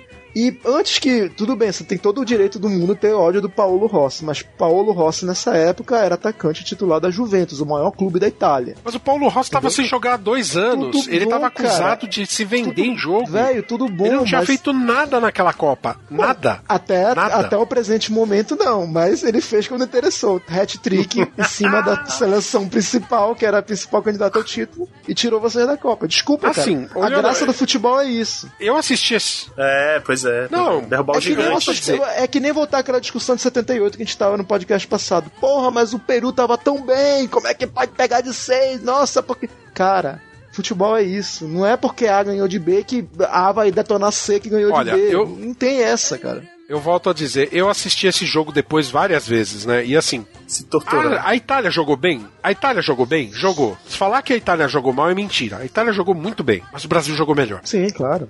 Concordo. Assistindo o jogo, Brasil jogou melhor. Brasil foi mais time. É claro que entra no componente futebol, né? O, o- a imprevisibilidade. Nem sempre o melhor ganha. Eu entendo, eu aceito isso. Mas. Assim, pega o contexto da época. Pega, Esquece essa história de pentacampeão, porque na época o Brasil era tricampeão. Sim. Não, não tinha essa tudo que aconteceu Mas agora. era o Naquela época campeão. o Brasil tinha. Mas era o maior campeão de seleções. Era, Era o Brasil. maior campeão da época. É a mesma coisa agora. Ele, ele não tinha ganhado as duas últimas Copas. Ah, tudo bem. Existia aquela, aquela acusação falsa de em 78 eles terem sido garfados, o que eu não concordo. Quem ouviu o programa de 78 sabe que eu não concordo com isso. Sim, sim. Mas assim, o Brasil tava jogando bola e tava jogando bonito. Não era, não era aquela seleção trancada de 90. Uhum. Não era. A 94 foi legal, foi legal, mas era uma seleção que não chegava aos pés dessa de 82. Uhum. 2002 jogou bonito, jogou bonito, mas não chegava aos pés dessa de 82. Uhum. Essa seleção jogava bola, jogava bonito, jogava pra frente. Era Uhum. eu, eu eu ouso dizer que ela poderia ter sido, se ela tivesse sido campeã, muita gente diria que ela foi melhor que a de 70. Eu, eu também sou meio inclinado a isso. Entendeu? E, sabe, doeu. Assim, como brasileiro, doeu, doeu. Como torcedor, como cara que gosta de ver jogo de futebol. Não é corintiano ou brasileiro, cara que gosta de ver jogo de futebol. Eu vi um jogo lindo, 3 a 2 Itália e Brasil no Estádio Sarriá foi um dos melhores jogos, se não o melhor jogo que eu já assisti na minha vida. A Itália mereceu ser campeã? Mereceu, teve méritos. Mas aquele jogo o Brasil jogou melhor. Uhum, eu concordo. Mas Tá ótimo, tá ótimo. ser melhor nem sempre é ganhar o jogo, né? Enfim, enfim, É, a sim. Itália passou, né? Passou de fase, Passou. foi pra semifinal. dor no tem coração, quem diga, né? só pra finalizar, tem quem diga que Hum. foi a vingança de 70. É, Na verdade, pode ter sido a vingança de 70 e 78, né? Porque o Brasil ganhou da Itália na disputa Ah, do terceiro lugar, também. pra título não Ninguém vale. se né, importa. velho? Vale nada, Pera né, aí, né, Quem se importa? terceiro lugar, Ah, a não porra. ser a contagem da Olimpíada, que ainda conta ainda menos. É verdade.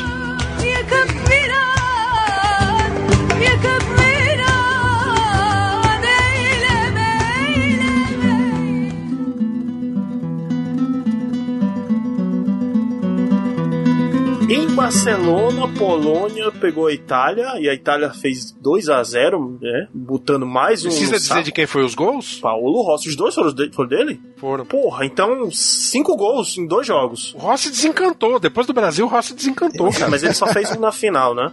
Ah, nossa, só um, Ele- não é nada, não é nada, nossa. Uh, não, É, ele não, só mas... fez um gol na final. Pois é, mas, mas ele. É porque eu pensei que podia ter sido mais, mas ele terminou com seis gols na artilharia, né? Foi artilheiro. Cara, em três jogos ele se tornou artilheiro e campeão do mundo, pô. Virou tudo, É, E virou a depois- mesa. Engraçado que essa foi a Copa que levou dois meses pra fazerem a divulgação de quem foi o melhor jogador, chuteira de ouro. Caramba. 4. É, e foi o Paulo Rossi, né, a propósito. Aham. E ah, na outra semifinal, Alemanha e França jogaram pra ver quem, quem jogaria contra a Itália na final e adivinha quem passou? Claro, a Alemanha. A Alemanha, mas olha, esse também foi um jogão, viu? Aham, foi demais, cara. Eu vi o VT deles ontem. Se foi um jogão de bola, cara. Jogão de bola. E assim, a França. A Alemanha jogou, fato, mereceu. Aham. Mas doeu ver a França ser eliminada, porque a França tava jogando bonito, cara. A Alemanha ainda tinha aquele, aquele atacante, o- é, agora eu esqueci o nome dele. O Menig? O Menig, Não, o Ditz Menig que fez história lá no, no Inter, Internacional, né? Aham. Ah, tinha o- é, acho que era o Fischer, o Litzbarks e o Rumenig, né? tinha um outro jogador que era famosão, cara. Cab- Breitner. Exatamente, ele jogou em 78, não foi o Breitner? Fez gol na final e tudo. né? Mas o Breitner não era titular em, no- em 82. Sim, sim, mas ele, ele acho que foi o gol dele, não foi na final contra a Itália? Esse engano, Breitner, depois ele foi trabalhar na seleção alemã, mais, mais, Foi. mais pontuadamente na Copa de 2006, ele era braço direito lá do técnico alemão. E Aham. ele falou que ali foi o ponto de virada para a Alemanha que a gente tem hoje em dia. Ele deu uma entrevista muito boa na ESPN, vou colocar link na postagem. Ele falando para os jornalistas brasileiros o que motivou a mudança da Alemanha depois do Mundial em casa que eles perderam para a Itália em 2006. Breitner, Paul Breitner. Uhum. Ah, então a gente vai direto pra final. A Itália ganhou da Alemanha, ou seja, era o tricampeonato da Itália, né? A Itália tinha ganhado Antes disso, lembrar que a vitória da, da Alemanha foi nos pênaltis, né? Isso, ganhou da França nos pênaltis. Até Esse então, foi um jogaço. Não A aconteceu. galera disse que é um jogo. Foi um 3 a jogaço, 3 foi- França e, e Alemanha Ocidental, nossa senhora. Peraí, vamos lembrar. Foi. Acho que foi 1 a 1 no tempo normal, né? E depois foi 3 a 3 na prorrogação. Acho que foi isso. Imagina, 3 a 3 numa prorrogação, cara. Imagina como estavam. Então, mas acho que foi 1 a 1 foi 1 a 1 no tempo normal. Aí depois a França fez. Foi, é, logo que começou a prorrogação, fez 2 a primeiro 1 tempo, li- E depois fez 3 a 1 Aí a Alemanha foi lá buscar com o Rummenigge e com o Fischer. É, primeiro tempo. Se eu não me engano, foi isso. Foi Litbarski pra, Litbarski pra Alemanha nos 17, Platini empatou de pênalti aos 26. Prorrogação, Rummenigge Então. 102, aliás, Tressor 92, fez o primeiro gol. Rummenigge empatou Uhum. aos 102. Aí vem o Giresse. Não, o Giresse fez, o Giresse fez um gol antes, cara. Foi, Ah, foi, foi, chegou- gol. A, Ah, França, a verdade. França, se eu não me engano, chegou a abrir Chegou 3 a 1 abrir 3 a 1 E aí a Alemanha foi lá e buscou o 3 Cara, a a Alemanha 3 é Isso. foda. Não, desculpa, cara. A Alemanha, a Alemanha é foda. Puta que pariu, que time foda. É. Qualquer, Fantástico, qualquer outro time, fantástico. qualquer outro time tinha se E entregado. aí depois nos Qualquer outro pênaltis. time tinha se entregado. Não, já foi, pô. Dois gols de vantagem, a gente não vai ganhar. Mas não com a Alemanha. É, esse jogo, se eu não me engano, teve um, um- um quebra-pau. Quebra-pau não, né? Mas parece que numa jogada, o goleiro da Alemanha, que era o Sim, Schumacher, ele. quebrou, né? É, ele. É, quebrou os dentes de um Foi. cidadão lá do- da França, foi, não teve foi? uma parada dessa sim. Aí o cara se desculpou, ofereceu pra constru- reconstruir os dentes do cara, o cara delicadamente Do- recusou. Do jogador? Sim. Mas um jogador? É, Ah, tá. sim, numa jogada lá. Menos teve mal. uma colisão lá, o cara quebrou os dentes. Você não sabia, Ah, mas é- é- Felipe, você não não, sabia não, que peraí. os goleiros alemães têm mania Ah. de voar em cima dos atacantes, não? O que, que, que aconteceu é, na lembrei. passada? Porra. Eu lembrei desse lance, eu lembrei Porra, desse lance. Caralho. O, o, o Schumacher, ele fez essa, essa jogada aí e saiu como se não tivesse acontecido nada. Passou, viu o cara no chão e passou, foi embora pra, pra área lá pra bater o é todo vagabundo, rapaz. tô bêbado, desculpa. Tô Mas bêbado enfim, já. foi um jogão de bola. E aí depois um, um- um jogador perdeu um pênalti pra. E aí nas cobranças alternadas a Alemanha faturou, É. né? Isso, exatamente. Aí a gente foi teve a final, né? A Itália e a Alemanha Ocidental. O, a Itália que tinha um goleiro craque, o Dinosoff, né? Tava lá. Sim. Tava. Sim, 40 anos de idade, né? Isso, é veteraníssimo. E a Itália começou com 12 minutos do, do segundo tempo, já fez com o Paulo Rossi, mais uma vez, Uhum. mostrando que, que a fera tinha saído, né? E 12 minutos depois, o, o Tardelli lá fez o segundo gol. Cara, muito estranho tu falar assim, Tardelli, não lembra do atacante do. Porque Tardelli? Como parece assim, que eu não. Marco Tardelli. Tardelli. Ah, tá. Marco Tardelli, não é eu o sei, Diego, eu não, sei, pô. eu sei, eu sei. Pô, Tardelli fazendo Pare- gol.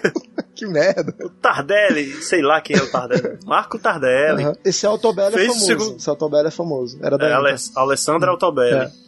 Fez o terceiro gol ainda no, no segundo tempo, aos 36. Aí, dois minutos depois, o Bright, né, fez lá, tanto é que ele nem comemorou direito, assim, fez o gol, é. Cê- cês- 38. Vocês lembram que eu comentei nessa série de podcasts falando sobre as bestas negras de cada seleção? Uhum, Que é a única seleção que bota a Alemanha com medo da Itália? Não tem jeito, cara. Foi a Itália, A Itália. exatamente. A É. Itália pode estar fudida, desculpa a palavra, fudida como tiver, mas ela chega contra a Alemanha, ela bate na Alemanha, ela dá porrada em qualquer Alemanha que vier, ela consegue ganhar. É Exatamente. foda. Isso. E, e é sempre, sempre, sempre jogão, né, cara? Itália sempre jogão, sempre o jogão, cara. O jogo do século da Copa de 70, esse jogo agora da final 3x1. A final de 2006, 2006 a semifinal.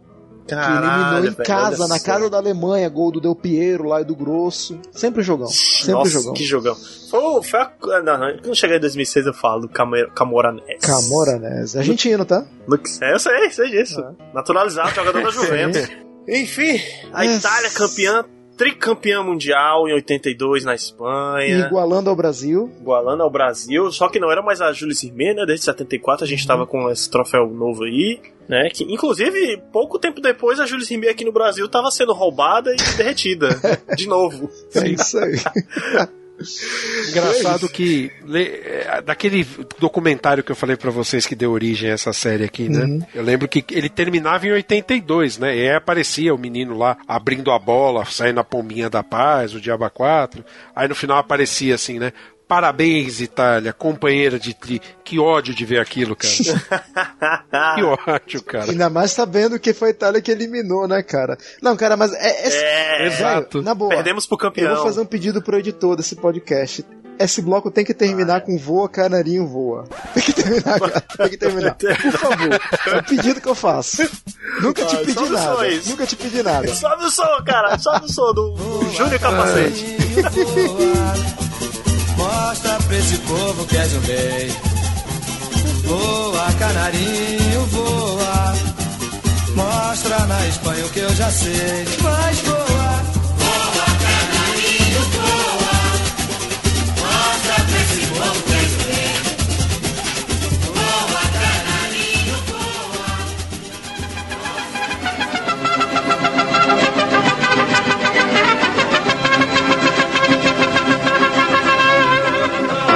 Próximos dias, o coração do Brasil vai bater aqui dentro.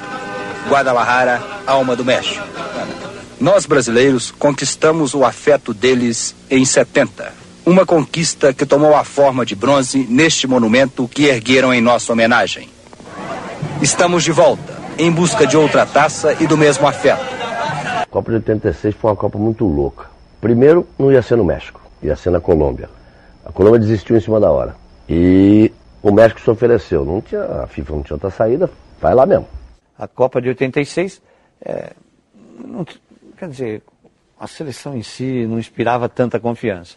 A seleção ela ficou meio dividida, né? Tinham dois grupos, né? Tinha os grupos dos, dos malucos, né? Que era o alemão, o Casagrande, aquele povo todo que era mais rebelde na época e tal, e tinha a turma do Leão, que era o, liderado pelo Leão, que era o pessoal mais tranquilo.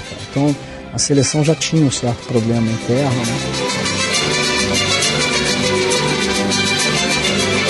Então chegamos na Copa do México de 86, a Copa do Mundo, que não era pra ser no México, era pra ser na Colômbia, na verdade, né? Mas só que teve uns algumas coisinhas que aconteceu aí, que uns, uns embrulhar, não sei o que da FIFA e foi pro México. Mas por quê?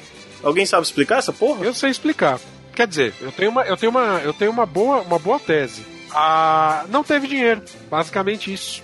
Teve Porque a plomo. Co- É, a Colômbia. O plata, o plomo. Peraí, peraí, peraí, peraí. Calma, calma, calma. Antes da gente continuar, acabou de entrar aqui no nosso radar um argentino, outro argentino. El Julian Catino. Fala, hombre. Buenas tardes a todos. Olá. Aê, garoto. Vou falar do, do, do último título mundial da Argentina. 86, tudo previsto, inclusive sacramentado via Congresso da FIFA, de ser a Colômbia. O problema é que a Colômbia prometeu mais do que poderia cumprir. Prometeu dois estádios, prometeu investimento do governo. Só que a Colômbia atravessava, primeiro, problema de grana, crise financeira grave, e também tinha aí uma crise política muito grande, porque eles estavam combatendo aí é, as, as milícias, né, de cartel de drogas e tudo mais. Era, era uma situação complicada. O que aconteceu é, Colômbia foi mais, da- mais uma daquelas ditaduras tropicais que nós comentamos no programa anterior. E em algum momento, a ausência de recursos fez com que a- o governo adotasse uma postura é, bem populista, do tipo, nós vamos investir naquilo que o povo realmente precisa. Até tinha a frase em espanhol que eu não vou falar aqui porque senão meu espanhol vai humilhar Tá vocês. com vergonha. É. Não, meu espanhol vai humilhar vocês, então é melhor eu, eu não me manifestar. Passa, passa É, pro Felipe. Passa pro Felipe que ele manda bem, vai. Vai dizer, dizer qual é, qual, é, qual é a frase que eu digo. Eu preciso achar aqui, peraí. Aqui. Ah, Manda, manda via ah, chat, manda via chat aí. Manda via chat. Via chat pra ele ler? Tá bom. É. Manda aí, manda aí pra eu ler. Peraí, deixa, eu- deixa eu escrever aqui então. Vamos abrir. Eu manjo de espanhol. E eu não entendo nada. Mas é praticamente um Pablo Neruda. Eu poderia ganhar do, do, do, do Wagner Moura lá, o papel, né? Eu achei a informação que eu ia falar da grana, né? Quando, quando Colômbia foi escolhida como sede, eles tinham um PIB de 12,3 bilhões de dólares. Só que esse PIB caiu para 3,2 bilhões em 86. E aí você tinha o problema, o sistema paralelo de governo, no- né, com o Pablo Escobar. É, Pablito. Pablito, El Pablito. E patrão. E aí, na década de 80, lá em janeiro de 80, o presidente era o Júlio César Turbay. Na verdade, Júlio César Turbay Ayala. E ele tinha um- em mãos um orçamento para a Copa de 375 milhões de dólares. E eles não tinham essa grana. Devia ter pedido ao Pablo, né? O Pablo, né? Prestado. O Pablo já era dono do América de Cali lá. né? Cara, caraca. Aí o que que aconteceu? A FIFA, quando chegou em 82, a FIFA, eu não achei a frase aqui, tá? Então vamos, vamos seguir aqui. Porra. É, a Ah, FIFA, vamos. se eu achar, eu mando. Ah. A FIFA mandou uma, uma, uma solicitação do que do cronograma do que a Colômbia estava fazendo, além do que uma lista de exigências do tipo construção de estradas, ferrovia, congelamento de preço de hotel. é, e deu uma lista assim do tipo, ou dá ou desce. Padrão FIFA. E aí o presidente, que na época já era o Pentacur, e, e, Bentacur, perdão, ele falou que o documento era insensível e falou que tinha muitas extravagâncias. Achei a frase. Melhoria de condições para el pueblo. Olha aí, para o Pueblo. Vou- eu vou mandar a frase para o, o Felipe para ver se ele fala melhor do que eu. Melhoria de condições para o Pueblo. É. Tá bom? Oh, yeah. tá bom. É. Tá vendo? Vou assistir, vou assistir o Narcos de novo. Enfim, isso foi- gerou até um, um discurso em rede nacional lá. O Bentacur ele comunicou que o, esca- o dinheiro público seria empregado não no futebol, mas na melhoria das condições para o povo, né? E aí O, o, o Bentacu era aquele presidente que foi retratado no Narcos, que, que conseguiu a presidência lá, que enfrentou o, o Pablo e tal? Não, era não o... sei dizer. Mas o fato é que três semanas depois dessa declaração, a Colômbia renunciou à Copa, à organização Desistiu, da Copa. desistiu da Copa. E aí começou outra correria, né? A FIFA, obviamente, não, não poderia simplesmente cancelar o Mundial. Começou a correria para conseguir outra sede. E aí surgiu. Brasil, por incrível que pareça, se ofereceu para ser sede. É porque é porque tinha que ser na América do Sul por, por conta daquela Europa América, Europa América, naquela É, lá na Europa, Alemanha, Holanda, Bélgica, elas também se ofereceram. Aliás, Holanda e Bélgica ofereceram para ser sede conjunta na, na sede. Só que a FIFA deixou claro, né? Primeiro vai avaliar a proposta dos americanos e aí, se não Isso. tiver uma proposta plausível, nós vamos para a Europa. O que aconteceu foi que o Brasil não teve apoio do governo federal para organizar a Copa e, pasmem, o João Avelange foi contra organizar a Copa aqui no Brasil. Olha só. Em 83 teve uma nova eleição, ainda quando a CBD ainda existia em, em- junto com a CBF, né? E ele apoiou o candidato derrotado, o Rubens Hofmeister. O que, que aconteceu? O Juliette, que é- foi o primeiro presidente da CBF, ele disse que o Brasil já tinha a estrutura necessária e ele garantia aí eh, os investimentos mínimos necessários. Só que o Figueiredo deu, deu para trás. Então, no dia 10 de março de 83, o- foi feito um estudo de viabilidade pelo Ministério do Planejamento e o Figueiredo anunciou que não seria concedido o aval federal para que a candidatura fosse apresentada junto à FIFA. Aí o Brasil saiu fora, Peru também já tinha desistido, sobrou Estados Unidos, México e Canadá. Teve a Argentina também, não? Que recusaram, que a FIFA tinha mandado o convite pra Argentina também, e eles recusaram. Na minha pesquisa, a Argentina não apareceu. Talvez eu esteja Bom. incompleta. Acho que não, porque a Argentina estava saindo de guerra, de crise, estava. E tinha acabado de organizar uma Copa, né? Sim, e era a saída da ditadura para a democracia, estava tumultuado, inflação. Acho difícil. Aí o que que acontece? Lá nos Estados Unidos tinha um problema, porque a, a, a entidade responsável pelo futebol lá era a North American Soccer Association, no, é, perdão, North American é, Soccer League. E eles tinham um problema sério com a FIFA. Eles tinham feito mudanças na, nas regras da International Board para tornar o esporte mais atrativo para os americanos. Por exemplo, É, era diferente é, mesmo. o- lá não terminava jogo empatado. Lá você tinha um- um- uma espécie de game off que nem no hockey. Então empatou, Isso. vocês iam disputar é, uma jogada para ver se acabava um empate. Pra, pra quem não sabe como era isso, você assiste aquele filme os Du- The Ducks, né? Os patos, você vê que. Match Ducks. Isso, você ia, pegava a bola no meio campo e ia levando ela e o goleiro podia sair um pouco ali da área, mas tinha que ficar na área até o atacante resolver fazer alguma coisa, atacante, zagueiro, jogador, enfim. E fazer o gol, era a espécie de pênaltis dele, né? Também tinha o fato também que eles tinham 24 times na liga americana e aí teve queda de investimento e tudo mais, era deficitário. A FIFA achou que não seria uma boa ideia. Aí o, o México aceitou a... Isso, só que assim, o México tinha um problema sério, né? Também econômico, porque eles tinham feito câmbio flutuante naquela época, então a moeda perdeu valor, eles tiveram uma puta inflação, Aham. tiveram desemprego, e aí, engraçado, sabe quem apoiou a candidatura do México? Ah. Pelé. Pelé? Inusitado. Pelé primeiro apoiou a candidatura americana.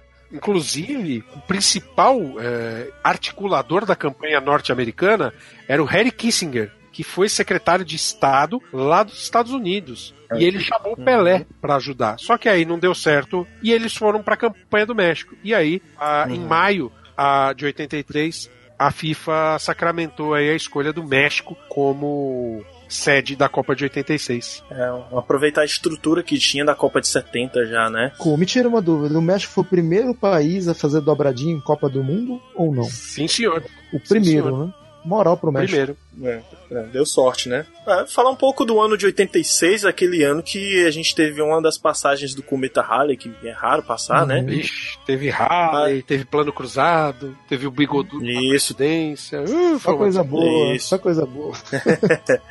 Apareceu o primeiro buraco na camada de ozônio também, foi detectado. A gente teve a explosão de Chernobyl, cara, o negócio lá da, né, que- na Ucrânia, né? Caraca. foi, foda pra que foi escondido, né? Foi o governo soviético simplesmente falou: não aconteceu nada, não, tá tudo em paz aqui. É o começo do fim da União Soviética. Exatamente. Era já no final da Guerra Fria, né? Acho que foi um, foi um dos, um dos, dos acontecimentos que fizeram a, a, a- União Soviética ser derrubada.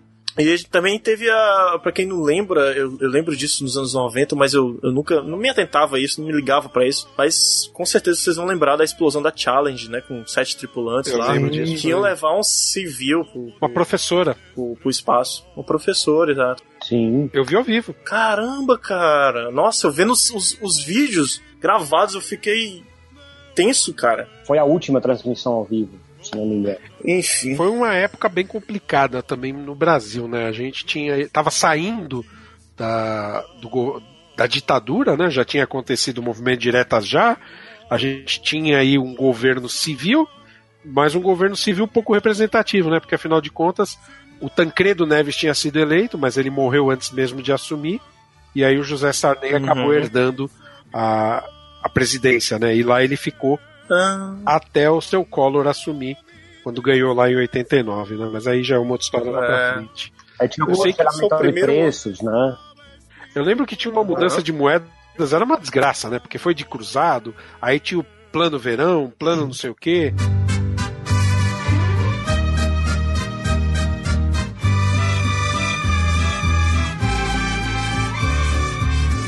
Juliano, como é que era mais ou menos a expectativa com a seleção argentina antes da Copa?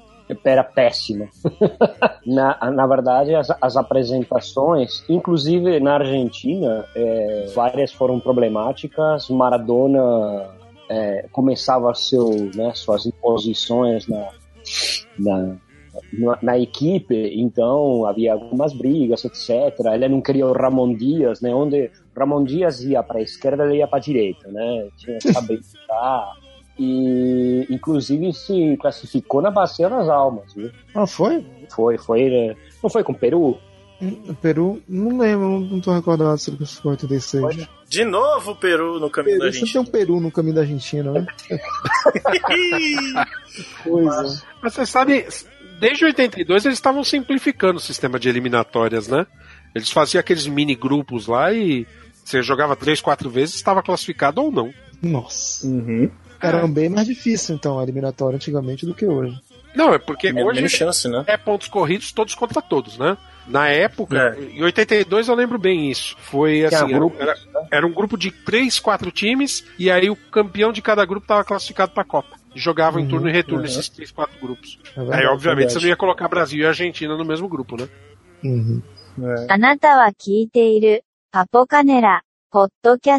A gente teve também a Televisa, né, que é a dona lá da, do México, praticamente, da maior rede de televisão do México, que, que atende, pra atender o fuso horário do, do da Europa, botou os, os jogos ao meio-dia, cara, meio-dia e quatro horas da tarde, que era foda, porque o, o sol a pino no, no México, tanto aquele jogo da Argentina e Inglaterra, você não consegue ver direito a sombra do jogador no chão. É complicado, cara. E, e teve até o Schumacher, é, que era o goleiro da Alemanha, reclamando, né? Dizendo que, que eles estão que estavam fazendo a desumano e tal. E o vice-presidente da emissora da Televisa, o Guilherme Caniedo, ele que determinou os horários, né? Por causa disso. E ele disse: Ó, isso é uma empresa privada e não tem que prestar contas a ninguém. Mas sabe que tinha uma coisa boa pra mim naquela época, né? Eu saía mais cedo da escola. Ah, não, isso aí pá, é foda, né? É tipo a Copa do Japão que a gente assistia de madrugada, era massa. A gente saía pra ver o jogo. A escola dispensava a gente antes, então a aula ia até meio-dia e 20, aí eles dispensavam a gente 10 horas, cara. Era legal. Caramba, era, cara. É, e, o- e o João Avelange, como presidente da, da FIFA, na época, foi questionado sobre isso, porque os jogadores estavam reclamando, né, por causa do horário e tal. Ele, ele disse simplesmente que calem a boca e joguem. Só isso. Só. O grande João Avelange. Nosso grande. Ele morreu, né? Já posso esculhambar ele já? Cuidado, ele Não. pode estar mumificado. Cuidado. E voltar aí, né, cara? É, morreu, Bom, morreu, enfim, morreu em cara. 2016. É, já tinha. Tava muito tempo já vivendo. Morreu com quase 100. Não, morreu com mais de 100 anos de idade, pô. Sim, ca- cara, vocês falaram aí, tu e o Catino, Ricardo, que vocês saíam da aula pra ver o jogo? Que hora que era o jogo aqui no Brasil? Era o mesmo horário de lá? Era, era, Meio-dia? era tipo uma hora da tarde, cara. Então era praticamente igual, né? Tipo, os Estados Unidos também foi meio assim, não foi? 94? Dos Estados Unidos, eu lembro que eu tava no cursinho. Aí, assim, a gente. Eles instalaram um telão lá dentro do cursinho, a gente assistiu o jogo lá mesmo, cara. Aham, nossa, que legal, foda. Tinha jogo 5 horas da tarde, 6 pra gente, mas no México eu lembro que tinha entre, lembro- entre meio-dia e 4 horas da tarde tinha jogo. Ô, ô, Julian, a gente tava conversando sobre a Copa passada de 82 e a gente notou que o técnico da Argentina ainda era o Menotti, o Sim. mesmo que tinha sido campeão em 78. Sim. Em 86 era o Salvador Bilardo. Eu sei que tem uma rixa entre duas escolas na Argentina, entre os bilardistas e os menotistas, né?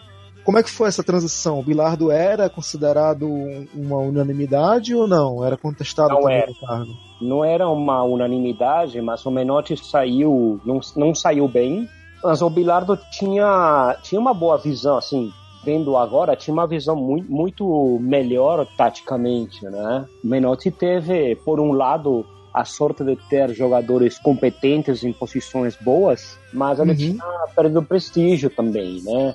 Ah, só que no final de, de- de- das eliminatórias, o pessoal não estava confiante com o time, não. Mesmo com Maradona, que já era é, considerado né, um dos melhores do mundo, ainda considerado. O problema de que 82 terminou muito mal. Obviamente foi um ano péssimo para a Argentina em tudo. ah, Mas além disso, não, não havia, não havia, né? Concentração sequer para ter entrado numa no mundial, né? Mas tinha tudo aquilo de uma tensão com o Maradona, será que iria deslanchar ou não, né? Mas ele tinha sido Sim. decisivo nas eliminatórias. A gente estava comentando no primeiro bloco que o Maradona já era uma estrela em 82, já era considerado uma estrela em 82. Sim. E tanto é que fez comercial com a Coca-Cola e tal, né? E assim, é, a, a questão que eu, que eu vendo por elenco, se a gente botar no papel o elenco de 86 contra o elenco de 82, na minha opinião, eu sou muito mais o elenco de 82. Sabe, o elenco de 82 tinha jogadores, na minha opinião, mais decisivos. Só que o que eu acho que é a mudança justamente desse chip é a questão do técnico. O Bilardo tem um histórico de ter sido campeão com estudiantes, né? Se não me engano, você me corrija se eu estiver errado. E tem toda aquela. É, é um termo que a gente usa na Argentina que é picardia, que seria a malandragem, que é a malandragem do futebol, né? O- ele- tem umas histórias do Bilardo que você não acredita, que diz que ele andava com alfinete na meia pra furar o zagueiro na hora de pular, pra dar cabeceada. Caramba. Ele, a cara. questão das águas batizadas é dele também. Ah, vem daí? Sim, vem dele, tudo dele. O Bilardo seria o técnico malandrão e o Menotti seria o gênio tático, entendeu? Digamos assim, nesses, Aham. nesses pontos, né? Tinha uma história também que ele mandava colocar sal nas extremidades do campo, perto da área, e ele falava pro zagueiro: se tu for derrubar o ponto, o atacante derruba ali, que ali tá cheio de sal. Ele vai se ralar e vai entrar sal na ferida dele. E tinha coisa assim, joga os limãozinhos. O que conta muito isso é o Ruggeri, que é um dos estandartes da era do Bilardo, zagueiro da Argentina campeão 86. Que ele fala: ó, oh, você tem que cortar uns limãozinhos. Limão, sabe limão? Corta o limão e deixa jogado aí na extremidade do campo. Quando tiver ali, a bola muito longe, tiver jogando parte, tu vai lá no campo, pega um limãozinho, chupa limãozinho pra matar a tua sede. Então são várias malandragens que o cara ia implementando no decorrer do jogo e tinha realmente essa rivalidade entre os que eram é, postulantes do, da escola do Bilardo de jogar bola, não necessariamente jogar nos termos técnicos, mas também jogar na malandragem, ganhar como seja, e a galera que era do Menotti, que era um, um futebol, digamos assim, mais tático, mais técnico. É, o Bilardo também tem que falar que ele também tinha a questão do esquema tático, que ele usava um esquema tático similar ao da, da Dinamarca, era o 3-5-2. Ele utilizou variações do 3-5-2 na Copa. É, o Bilardo também pegou não, não só a sorte, mas o fato de que Maradona estava numa ótima forma, mas também Burruchaga, Valdano, que, que voavam. Sim. E, time, né? Eram muito servidos pelo Maradona, né? Maradona fez gols, mas ele serviu muitos gols. Serviu, verdade. Então, é, essa velocidade que ele colocava no ataque realmente foi um diferencial. Mas uhum. tinha toda aquela mandragem, tinha coisa de vestiário também, de ameaça no vestiário. Ameaça, caramba. Essa, essa, essa Copa de 86 foi, foi a Copa que teve aquela história da camisa azul que a Argentina jogou contra a Inglaterra, que não era da Argentina, não era oficial, Nas né? quartas de final. A gente vai chegar lá, a gente vai chegar lá, mas é muito interessante. Ah. Uma, uma, curiosidade, cara, que o Ferguson, grande campeão aí pelo Manchester United, já, já foi pra Copa de 86, cara. Ele treinou a seleção da Escócia, substituindo o, o Jock Stein, que nas eliminatórias da Copa, no último jogo lá para se classificar, o time dele empatou, ou seja, levava a Copa a Escócia para a Copa, ele na comemoração teve um ataque cardíaco e morreu. Caraca. E ele como Eita. o Ferguson como como assistente técnico assumiu e foi pra Copa, cara. Sabia disso, cara? Mal, maluquice, Nossa, velho. Nossa. Ferguson na Copa, hein? Ó, eu falei das eliminatórias só para vocês terem uma ideia, né? Naquela época também, aqueles mini grupos, né? O Brasil só teve que jogar contra Paraguai e Bolívia para se classificar para a Copa de 86. Ganhou dois jogos e empatou dois jogos. Tele Santana treinou o time, não foi? E engraçado que antes o técnico era o Evaristo de Macedo, né? O Evaristo de Macedo treinou o Iraque, né? Ele levou o Iraque é, para a Copa de 86. Pensado, e aí chamaram o Tele, e o Tele assumiu. A impressão que eu tenho daquela época é que assim, o Brasil de 82 fez um acordo com o Tele. Olha, em 86 a gente volta e ganha essa birosca. O problema é que. é, a sensação que eu tinha na época era essa, cara. Só que assim, Falcão tava sem condições de jogo, Zico tava sem condições de jogo. Nesse dia fatídico em que o Brasil jogou com, com a França mais uma vez, o Zico não tinha condições de jogar. Zico estava machucado, mas era o maior ídolo do futebol brasileiro como o Ronaldinho, o Ronaldo Lazário, é, na Copa em que o Brasil perdeu, que ele não tinha condições de, de, de, entrar em campo, mas por ser o Ronaldo, ele foi colocado em campo. Zico muito pouco, né? Sim, Zico entrou contundido, né? Essa que é a verdade. O Sócrates também não estava no melhor da forma dele, Júnior também não. E aí você tinha um time muito estranho, bem diferente. Apesar do pessoal falar, ah, é a mesma base. Não sei, cara. O goleiro era o, era o Carlos, seguindo a tradição brasileira, né? Por critério de antiguidade, né? O Carlos, que foi terceiro goleiro, foi goleiro titular. Uhum. Aí você tinha lá na, lá, na, lá na defesa Josimar, Edinho, Júlio César e Branco. E o Josimar só foi chamado por conta do Renato Gaúcho ter sido cortado por indisciplina, né?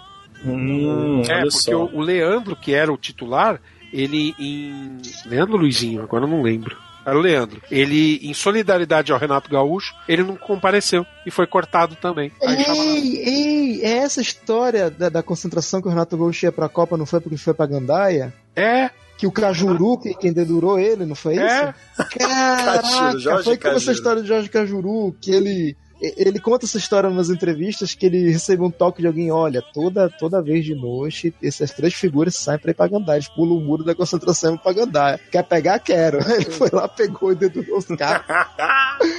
que sacanagem. Pois velho. é. Aí, aí foi o Josimar, né? Aí eu já falei do Edinho Júlio César e o Branco, inaugurando em Copas, o Branco que teve papel decisivo lá em 94, né? Olha aí, rapaz. Uhum. Aí o meio-campo tínhamos Elzo, Alemão, o Júnior e o Sócrates.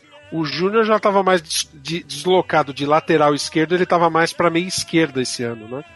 Uhum. E no ataque a Uhum. gente tinha o Careca e o Miller, que eu acho que foi um erro danado convocar o Miller, cara. Ah, o Careca, o Careca Miller tava jogando no Guarani, campeão brasileiro de 86 na época. No final dos tempos, escalar dois centroavantes. Né? Hoje em dia não Então, eu acho que isso. ou era um ou era o outro, cara. Eu acho que eu acho um- não sei. O Careca depois vai ficar com, no Napoli com Maradona, né? Exato. Vai ser dupla de Isso, ataque. com fa- formou Uma bela dupla de ataque. é um grande time também do Napoli, né? Foi campeão Lendário, com eles dois lá.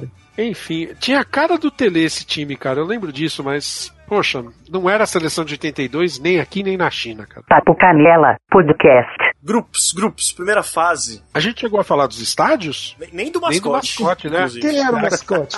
Era, era pime- aquela pimenta lá, eu esqueci o nome dele. Pique. Não sei se era original não, mas ela tinha uma toalha do Pique. Provavelmente não. Era uma pimenta vestida de sombreiro, É. né? Com a bola. A gente teve os estádios lá, o grande estádio Azteca. Acho que esse Azteca ele foi construído pra Copa, né? De 70 e ficou, permaneceu. Inclusive, acho que a Televisa, que é dona dele, a Televisa que fez o Chaves. Não, não, não, tá? não, não, não, Felipe, tem que seguir a tradição. Tem que seguir a tradição. Tem que falar o nome do estádio em espanhol. Vamos lá, por favor. Uh, rapaz. Estádio Azteca, o Estádio Azteca na Cidade de México. Sim. O Olimpo, na Cidade de México também. Sim. O Estádio Jalisco, em Guadalajara. Agora eu quero ver. O Estádio Agora eu quero ver também. Universitário em Monterrey. Ah, ele pulou, cara. Ah, ele pulou, safado. Vamos. Calma, calma, tô chegando. O outro estádio tecno- tecnológico em Monterrey também. Aham. O, agora, pô, o estádio Cuauhtémoc. Cuauhtémoc em Puebla. O Eva tá certinho, cara. Olha aí, lá corri... corri... Peraí, peraí, calma. Lá Corregidora em Querétaro, que é o, o time que o Ronaldinho Gaúcho jogou aí, Aham. lá no México. O No Camp, acho que é uma, uma cópia lá do, do Barcelona. Em Bem León. vagabunda, vai. O 3 de março em Zapopan. Zapopan. Zapopan. Zapopan. Uhum. O estádio Nesa 86, é, É. isso? Quero, E quero ver quem falar o nome da cidade. Isso, cidade. É, Toluca. ne- Estado de Toluca. Estádio Não, de Toluca? O estado, a província de Toluca. Toma o nome da cidade, eu quero. Nezahualcoyotl. Nez- Nezahualcoyotl. Olha, esses nomes só mexicano pra falar, viu, gente? O estádio Cerro León Raves em Irapuato, acho que é isso. Uhum. E o Nemesso Diez em Toluca, como já Você foi esqueceu falado. de falar do, do universitário, lá em San Nicolas. Falei, Falou? Monterrey. Falou sim. Universitário em Monterrey. Desculpa. Tô- Aí, Não é desculpa, perdão. Perdão, perdão, perdão. perdão. Agora sim. Perdão. Já falei, perdão. é sueco e holandês, espanhol não sei falar, cara. Vamos lá pro, pros grupos, cara. Argentina, Itália, Bulgária e Coreia do Sul no grupo A. A Argentina, isso tudo jogando em- na cidade de México, em Puebla. Ah, no grupo B a gente teve os donos da casa, o México, o Paraguai, a Bélgica e o Iraque, jogando em- na cidade do México também, em Toluca. Ah, grupo C, União Soviética, França, Hungria e Canadá. Olha só o Canadá. Ah, jogando em León e Irapuato. Uhum. E que mais? Grupo D, quase todos os jogos em Guadalajara e um- apenas um em Monterrey. Foi o grupo de Brasil, Espanha, Irlanda do Norte e Argélia. Teve também o grupo E, com a Dinamarca, a Alemanha Ocidental, o grande Alemanha Ocidental, Uruguai e Escócia. O Uruguai voltando pra Copa? Sim. O Uruguai não disputava desde 70, e- 70 né? 70. 74 acho que não disputou. Olha só. Jogando em Querétaro e nessa cidade aí que termina com TL no final. Mesmo, mesmo. Fala, como é que. Isso. Estádio Nesta. Mais fácil. E o grupo F, é, jogando em Monterrey, em Guadalajara, a gente teve Marrocos, Inglaterra, Polônia e Portugal. Grupo zoado esse, hein? Não é, cara? Nessa época a gente entra naquele sistema dos terceiros melhores, né? Porque criou-se as oitavas de final mata-mata, né? Uhum. Que droga, cara. E Isso é aí- uma mata. Então, peraí. Grupo A passou Itália e Argentina. Não, certo? Bulgária Não, também. Bulgária também. Bulgária O Bulgária passou com dois Sim. pontos? Sim. Que cagada. Caramba, Melhores, cara. tinha que passar quatro terceiros colocados para dar os 16. Isso. Peraí, então tinham quantos? Então só um grupo ia ficar sem, sem Dois terceiro. grupos. Dois grupos, isso, dois grupos.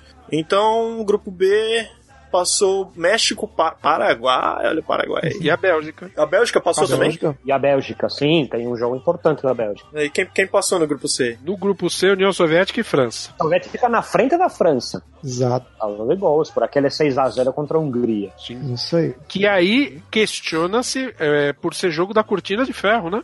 Uhum. Bem Tem gente que questiona que esse, esse placar aí ele foi maquiado, mas. Olha, no grupo D vocês falam do Brasil, o Brasil ganhou os três, cara. Foi o primeiro lugar do grupo, ganhou da Espanha, ganhou da Irlanda e ganhou da Argélia. Espanha e Brasil foi um jogo xoxo, viu?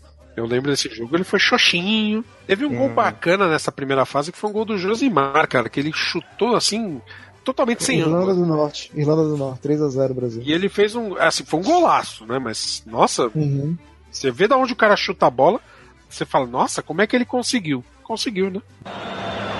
Josimar pela ponta direita do Brasil, limpou bem. Josimar bem. Bateu forte.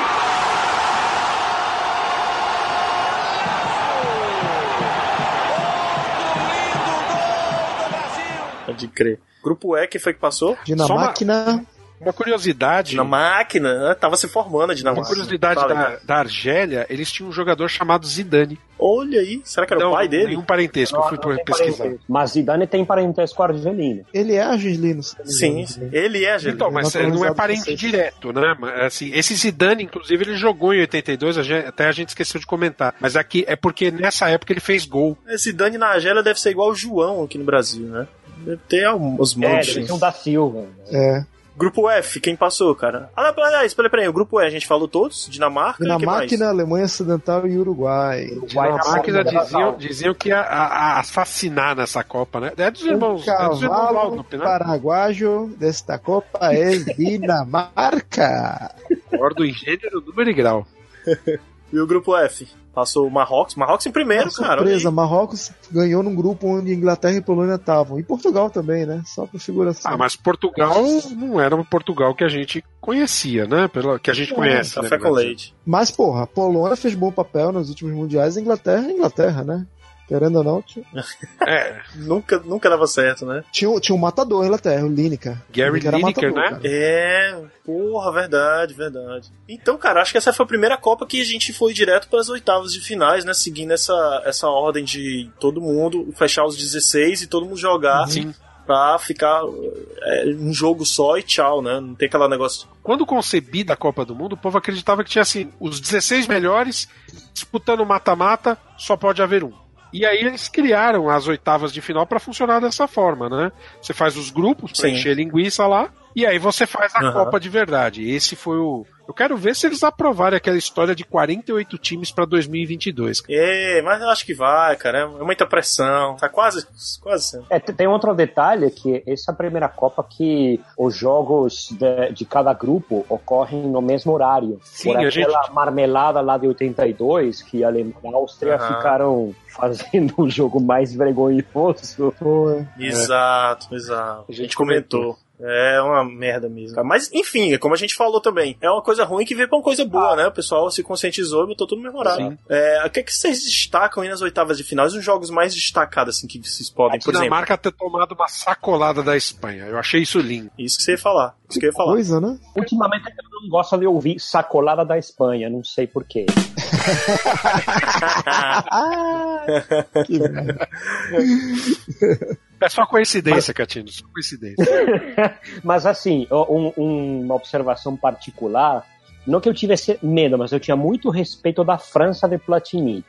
Sim. Sim. Então, eu, eu, é, eu lembro de ter visto. o Já tinha da- feito um bom papel em 82, né? Também. Itália, né, em 86, né? Exatamente. E um certo país tropical também, depois. É, mas Exatamente. A- Aliás, eu devo confessar que eu queria que passasse o Brasil, porque eu tava com medo da. Tá, olha só, tá vendo? É a estratégia do Argentina. É, eu vou. Ainda bem que deu certo, né, pra Argentina? no latim estratégia. Eu sei que o Brasil meteu 4x0 na Polônia, né? Os, os jogos mais relevantes. A Alemanha deu 1x0 na Argentina. não, A Argentina deu de 1x0 no Uruguai, na Sempre verdade. um jogo difícil. Puta Sempre um disso. jogo difícil. Puta disso. É, sempre. É, se- sempre é bonito de ver, cara. Eu, eu adoro ver a Argentina. Gol de. Maradona, golaço, aliás, Uhum. pra salvar. O Marrocos, que tinha que vinha surpresa do, da Copa até então, pegou a Alemanha Ocidental e quem pega a Alemanha Ocidental. Ah, mas né? foi uma vitória fraquinha, né? 1 a 0 Não foi Vocês já assim. repararam que sempre que a Alemanha enfrenta um time da África ou do Oriente Médio, ela tem dificuldade? Cara, ela, ela bate em sul-americano, que é uma beleza, em europeu ela também bate com a exceção da Itália, mas quando ela pega uma galera desse meio, ela tem dificuldade, incrível. Cara, engraçado que essa terceira Copa. Terceira Copa seguida que se fala espanhol, o país sede, né? Olha só. É verdade. Argentina, Espanha e México. Olha aí. Olha, por isso que a Espanha deu de 5x1 na A Dinamarca. Alemanha, na verdade, apesar de ter chegado na final, ela também não teve caminho.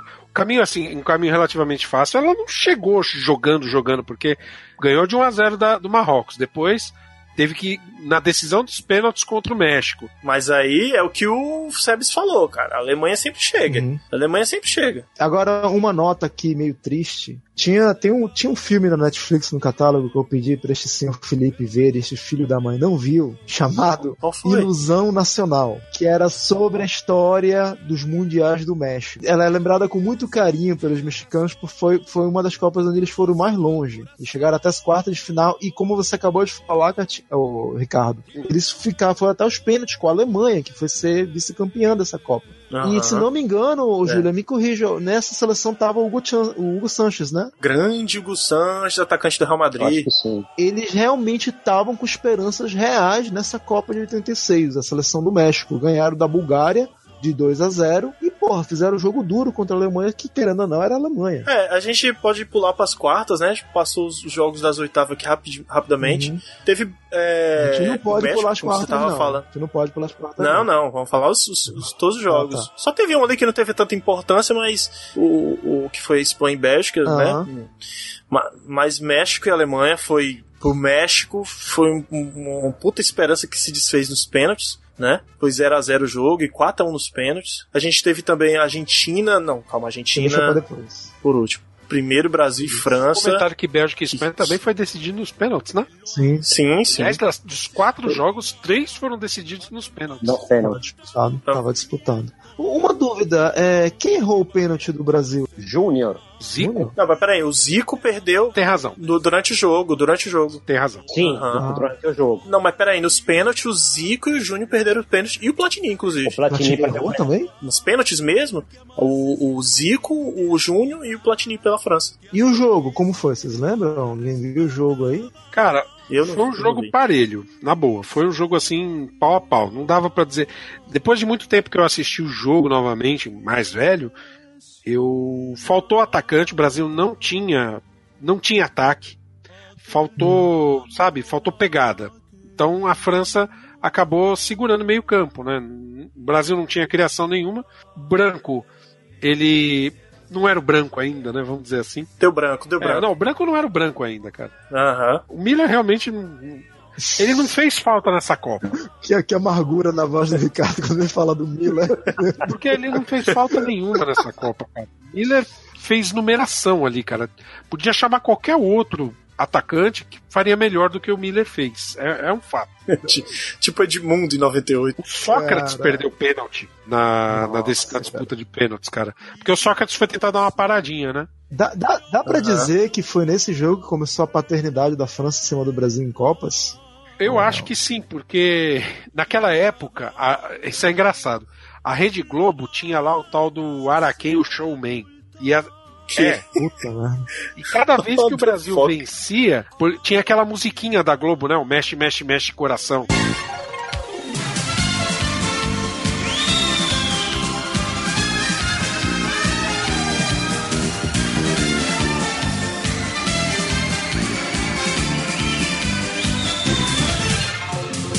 Fala, mexe, mexe, mexe coração, vamos que vamos, que essa bola vai rolar. E aí vai. E aí, toda vez que o Brasil ganhava, entrava essa musiquinha com esse Araquém tirando sarro do time campeão, do time derrotado, melhor dizendo. Derrotado. E até passou no Fantástico, né? O vídeo que o Brasil teria exibido se ganhasse da França, né? Aí mostrava ele como um legionário. Era uma coisa desgracenta, né? Mas assim, Palhaçada. o Brasil, o Brasil no jogo normal empatou um a um, foi um gol do Careca e um gol do Platini. Depois foi para a prorrogação e para os pênaltis, né? E lá nos Uhum. pênaltis, Sócrates Uhum. fez o favor. O Zico perdeu o pênalti lá no jogo normal. No jogo teve, teve, um, teve um pênalti no jogo. É, o que o Zico perdeu. O Zico tinha acabado de entrar. O Zico tava totalmente fora do jogo. E aí. E ele tava mal, né? Ele tava mal é, fisicamente falando. O Zico também talvez não devesse estar nessa Copa, cara. Era melhor ter cortado ele e colocar alguém que tivesse em melhores condições. Birubiru. Nossa, já já vocês vão falar Ataliba, Vladimir, o time do Corinthians, né? Ah, Pelo é. amor de Deus. Estas son las mañanitas que cantaba el rey David. A Argentina ganha a guerra da Copa contra a Inglaterra, 2 a 1. Olavo Ticocei outra vez pela esquerda. Maradona encosta. Drible curtinho. Maradona arrumando seu espaço. Para o mesmo fato, duas interpretações completamente opostas. Para os ingleses, o primeiro gol foi um roubo descarado. Para os argentinos, uma intervenção divina. Aí a gente chegou na, na- no último jogo das quartas, né? O grande jogo das quartas de final. Argentina e Inglaterra, onde o Maradona foi um contraventor e um herói no mesmo jogo. Um pouco Por que diferença. contraventor? Ele teve uma ajuda só. Eu arrisco a dizer que foi o jogo que tornou Maradona uma lenda do futebol mundial, foi esse. Foi um golaço, vai, Sim, vamos sim, admitir, foi um golaço. Não, não é um golaço. É o maior, desculpa a modéstia, é o maior gol de todas as Copas do Mundo até o presente momento foi esse. Pode ser sim, cara. Não, pode, ser. não, cara. É, é eleito, cara. Sabe? Esse aí não tem. Não, tem Não, é, discussão, foi um cara. absurdo. Absurdo. A- além de, além da, de, de todo o significado, né? Sim, de ganhar sobre a Inglaterra, Inglaterra, né? Como, como é que foi, como é que foi o primeiro tempo do jogo, Júlia? Na verdade, estava todo mundo absolutamente nervoso, né? E, e também como já tinha acontecido com a Coreia do Sul, o Maradona não conseguia jogar porque era muito marcado. Mas ao mesmo tempo, o que fazia o Bilardo? Tava todo mundo para correr, para deixar o Maradona mais mais solto. Só que isso não aconteceu no primeiro tempo, porque não, não conseguia. E só que Maradona achava os espaços assim, do, sei lá, de qualquer lugar. então ele. Porque é, a, a forma que colocar o Bilardo, que me parece até, até acertada, né? Era para ele servir o Burruchaga, o Valdano, né? Para ele conseguir driblar e passar eles para eles fazerem gol. Só que não, não conseguiam chegar com qualidade, né? Tava apertado. Mas Maradona desequilibrou justamente levando a, a defesa a, a, a marcar ele e deixando o pessoal livre. Sim, Júlia, me diz uma coisa. O, na- tu morava na Argentina ainda ou já tava aqui? Naquela época tava morando em La Plata. O, o- vocês tinham aquele sentimento sobre as Malvinas? Aquilo era, era, era jogado na TV, ou os pais, alguma coisa assim? Vocês tinham? Olha, eu, eu sempre fui por uma série de questões bem, bem diferentes nesse sentido. Né? Eu não, não, go- não gosto da guerra, não acho que a Argentina tenha que insistir nessa, nessa bobagem, enfim. Mas era uma raiva muito grande de como se deu a guerra e como ficou a Argentina, entendeu? Então tinha as duas coisas, né? Temos que passar e temos que arregaçar esses caras. É, então esse sentimento era. Era, era genuíno. Ah, entendi, Genuíno. entendi. Mas é, é, é claro que no campo é outra coisa, mas quando foi. é, né, quando começou a se desenrolar o jogo e começaram a se soltar de forma que já não conseguiam, né, a Inglaterra não conseguia mais, entrou no jogo, né, da Argentina, aí explodiu. Mas eu lembro que no, no famoso gol em que é, Maradona driblou até a rainha da Inglaterra, é, eu lembro que a, a sala toda estava conversando e falei: parem, parem, parem, calem a boca! Caraca. Calem a boca! E aí pegou. Olha o que está Tem acontecendo. uma narração que ficou imortalizada do narrador uruguaio, se não me engano, que é o Vi- Vitor Hugo Morales. O lance que definiu o combate foi incontestável. Levou a um êxtase nacionalista o locutor Victor Hugo Morales. Ahí lo tiene Maradona, lo marcan dos, pisa la pelota Maradona, arranca por la derecha el genio del fútbol mundial y es el tercero a tocar para Borruchaga siempre Maradona, genio, genio, genio, ta, ta, ta, ta, ta, ta.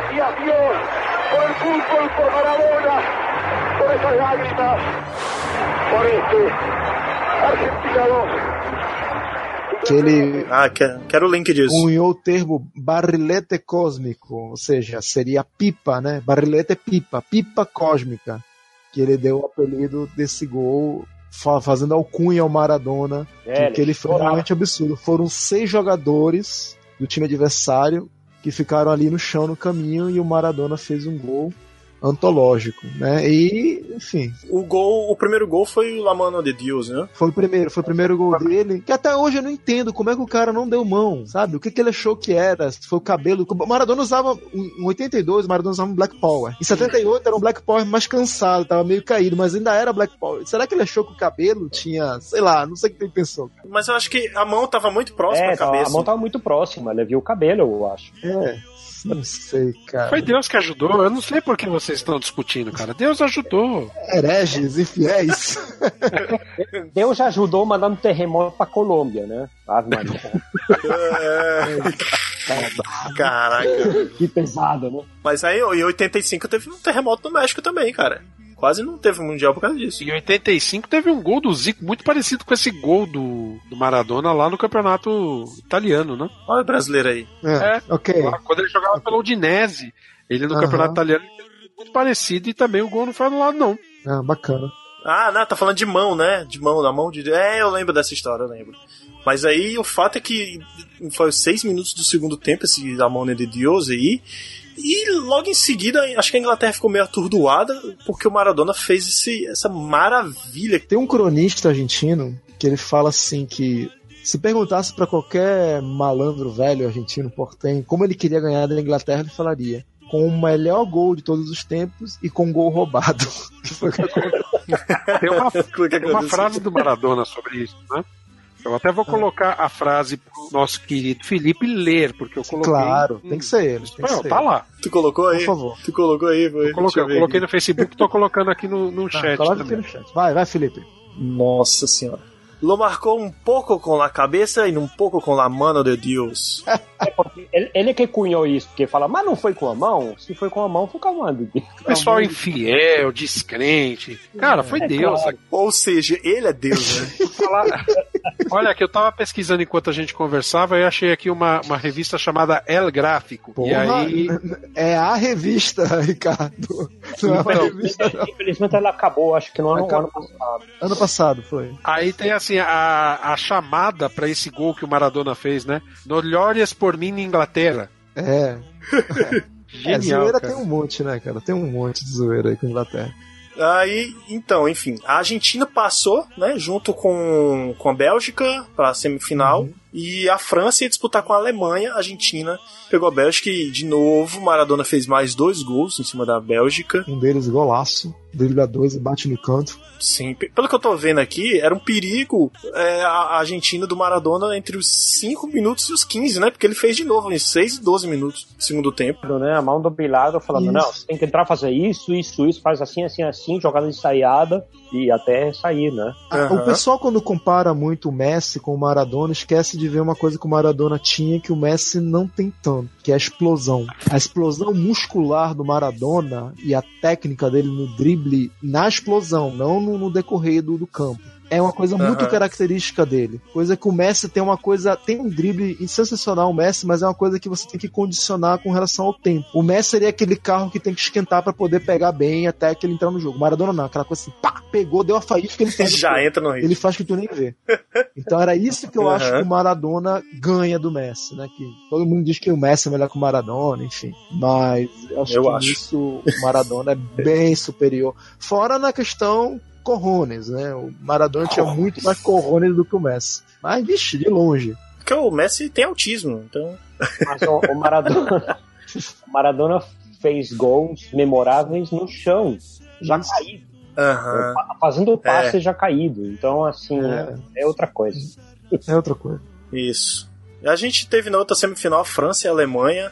A Alemanha ganhou com, com o Franz Beckenbauer, era o técnico, né, cara, já. E teve gol do Voller também aos 44 do segundo tempo, tava ganhando. E a Alemanha chegando à sua segunda final seguida, né, cara? 82. Chegou em, chegou em 86 contra. Já tinha pegado a Itália, perdeu. Foi pegar a Argentina e. Perdeu. Perdeu, Perdeu também. também.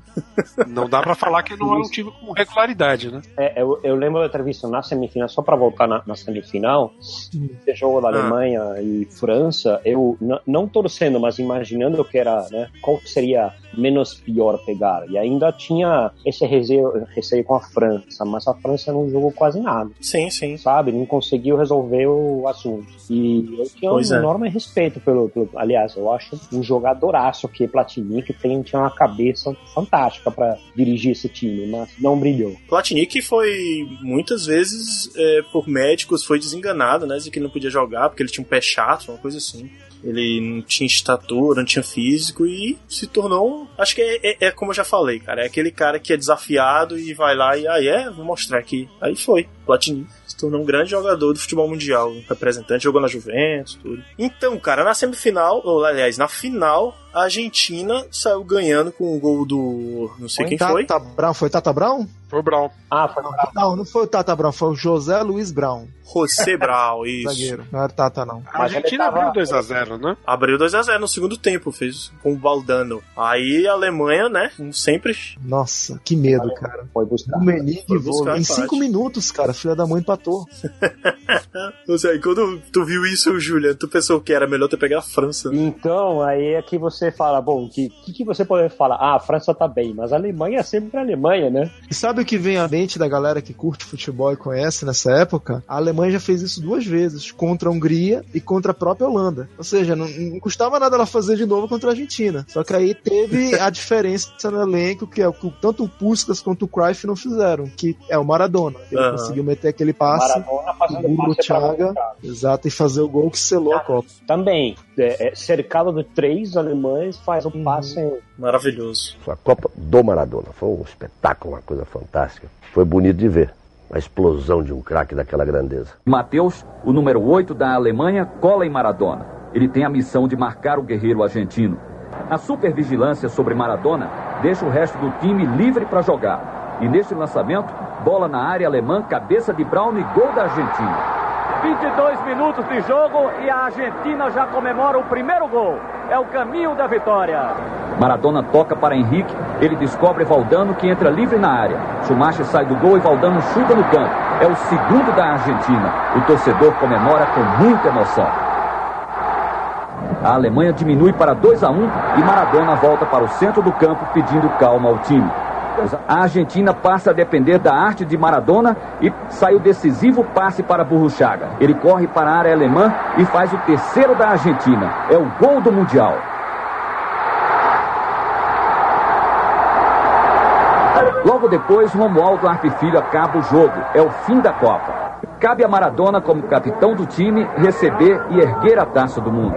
O Bilardo, em entrevistas, ele diz que ele não tem nenhuma foto com a Copa do Mundo desse dia e ele nem tem a medalha, que ele jogou a medalha fora puto. Sabe por quê? Porque ele disse que os gols que ele pegou da Alemanha foi de cabeça, ele ficava puto. Que ele falava, caralho, não era pra pegar gol de cabeça, pô. Ele tava nervoso, ele fala isso em entrevista. E ele diz, ele realmente, efetivamente, ele não tem nenhuma foto oficial dele com a Copa e ele não tem a medalha. Ele disse que ele pegou a medalha e jogou no, sem- num canto, no vestiário, sabe Deus onde, e alguém pegou e, enfim, ficou com a medalha dele. Não tem. Derreteu junto com a Julius Rimet. A propósito, assim, a gente tá esquecendo de falar uma coisa importante, né? É a segunda final consecutiva do Brasil, né? É, isso eu ia lembrar, cara. Teve o, hábito. É, o Arnaldo César Coelho lá em 82, que a gente esqueceu de comentar, e o Romualdo Arpe Filho, né? Esse cara eu não conheço, Exatamente. não. Romualdo Arpe Filho, nunca ouvi falar. Ele captou a final aí, a gente Eu admito que eu só o conheci quando ele foi a final. Não, eu só conheci quando eu vi o- os documentários pra, pra gravar aqui. Em 82, a voz da Copa foi o Luciano do Vale. Em 86, foi Osmar Santos. Ah, os Olha garotinho. É. Rima na gorduchinha, é Porque verdade. o Luciano do Vale, logo que acabou a Copa de 82, ele foi pra Record, depois ele foi pra Bandeirantes. Caramba, não sabia que ele tinha ido pra Record. E assim, aí o Luiz Alfredo,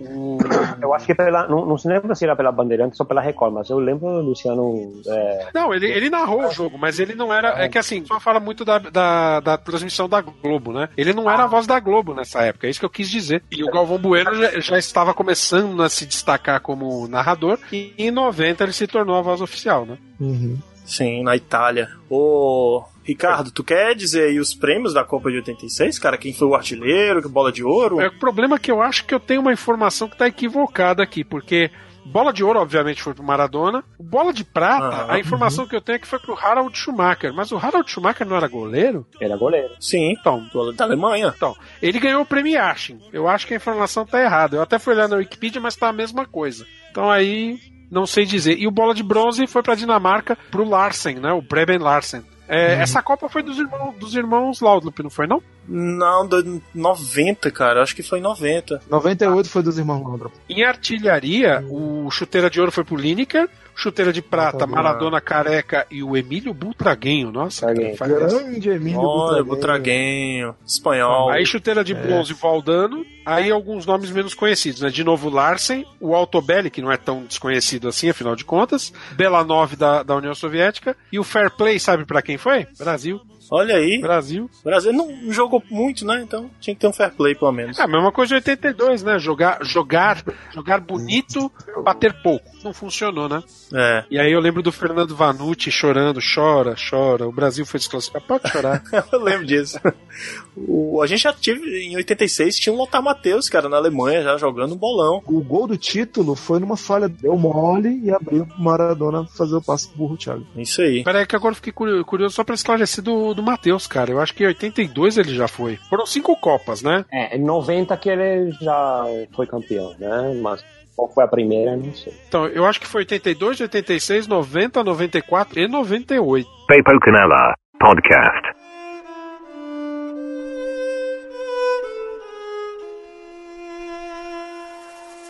Gente, é isso. Aí você tá, acabou de escutar quase ou mais de duas horas, dependendo da edição de podcast, mas é assim mesmo, que é muita história pra contar. A gente tá, aí, procura o máximo, porra, é, o máximo de curiosidades possíveis sobre jogadores, sobre, sobre os próprios times, as seleções, ou sobre o período que estava político na época, enfim, curiosidades a mil a gente encontra por aqui. Então, cara, a gente vai ficar pra próxima edição das Copas de 90 e 94, lá num papo qualquer, não é isso, Ricardo? É isso mesmo. Fazendo nossa dobradinha? Quem que vai ser nosso convidado lá? Ih, rapaz. Tem que ver na agenda, tem que ver na agenda. Surpresa pra quem, É. quem ouviu o programa. Aí a gente garante a audiência. Exatamente. E pra você que não escutou os outros programas que a gente fez, maratone aí que ficaram, a gente tá trabalhando bem neles, tá trabalhando bastante procurando mais informações pra deixar você um pouco mais no clima da Copa da Rússia aí e também pra no futuro, né, se você estiver ouvindo isso no futuro, ter conhecimento, ter um local a mais pra pegar mais conhecimento sobre as Copas do Mundo. Você que ama o futebol assim como a gente. Queria agradecer aqui ao, a presença do Julian Catini que chegou na Copa de 86 aí. Obrigado, Julian. Obrigado pelo convite e estamos aí. Sim, sim. É, Talvez a gente chame pra 2022, quando a Argentina for campeã de novo no Catar. Olha que filho da puta. Seu otimismo é contagiante. Ricardo Seves, valeu, cara. Até a próxima. Valeu, gente. Tchau, tchau.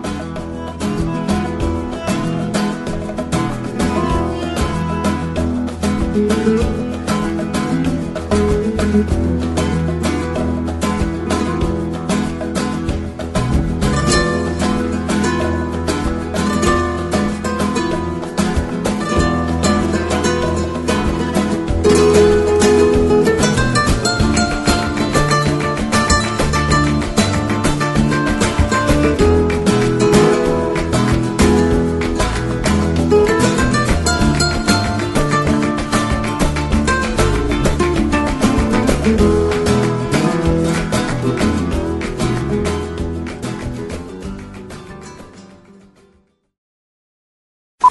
Verdade. Eu também, Outra cara. coisa, muito que che... Nossa. Outra coisa que chegou naquela época no mundo. Oi, amor, o papai tá conversando. Eu estou. tá divertido hoje. hein? Tá legal. Enfim.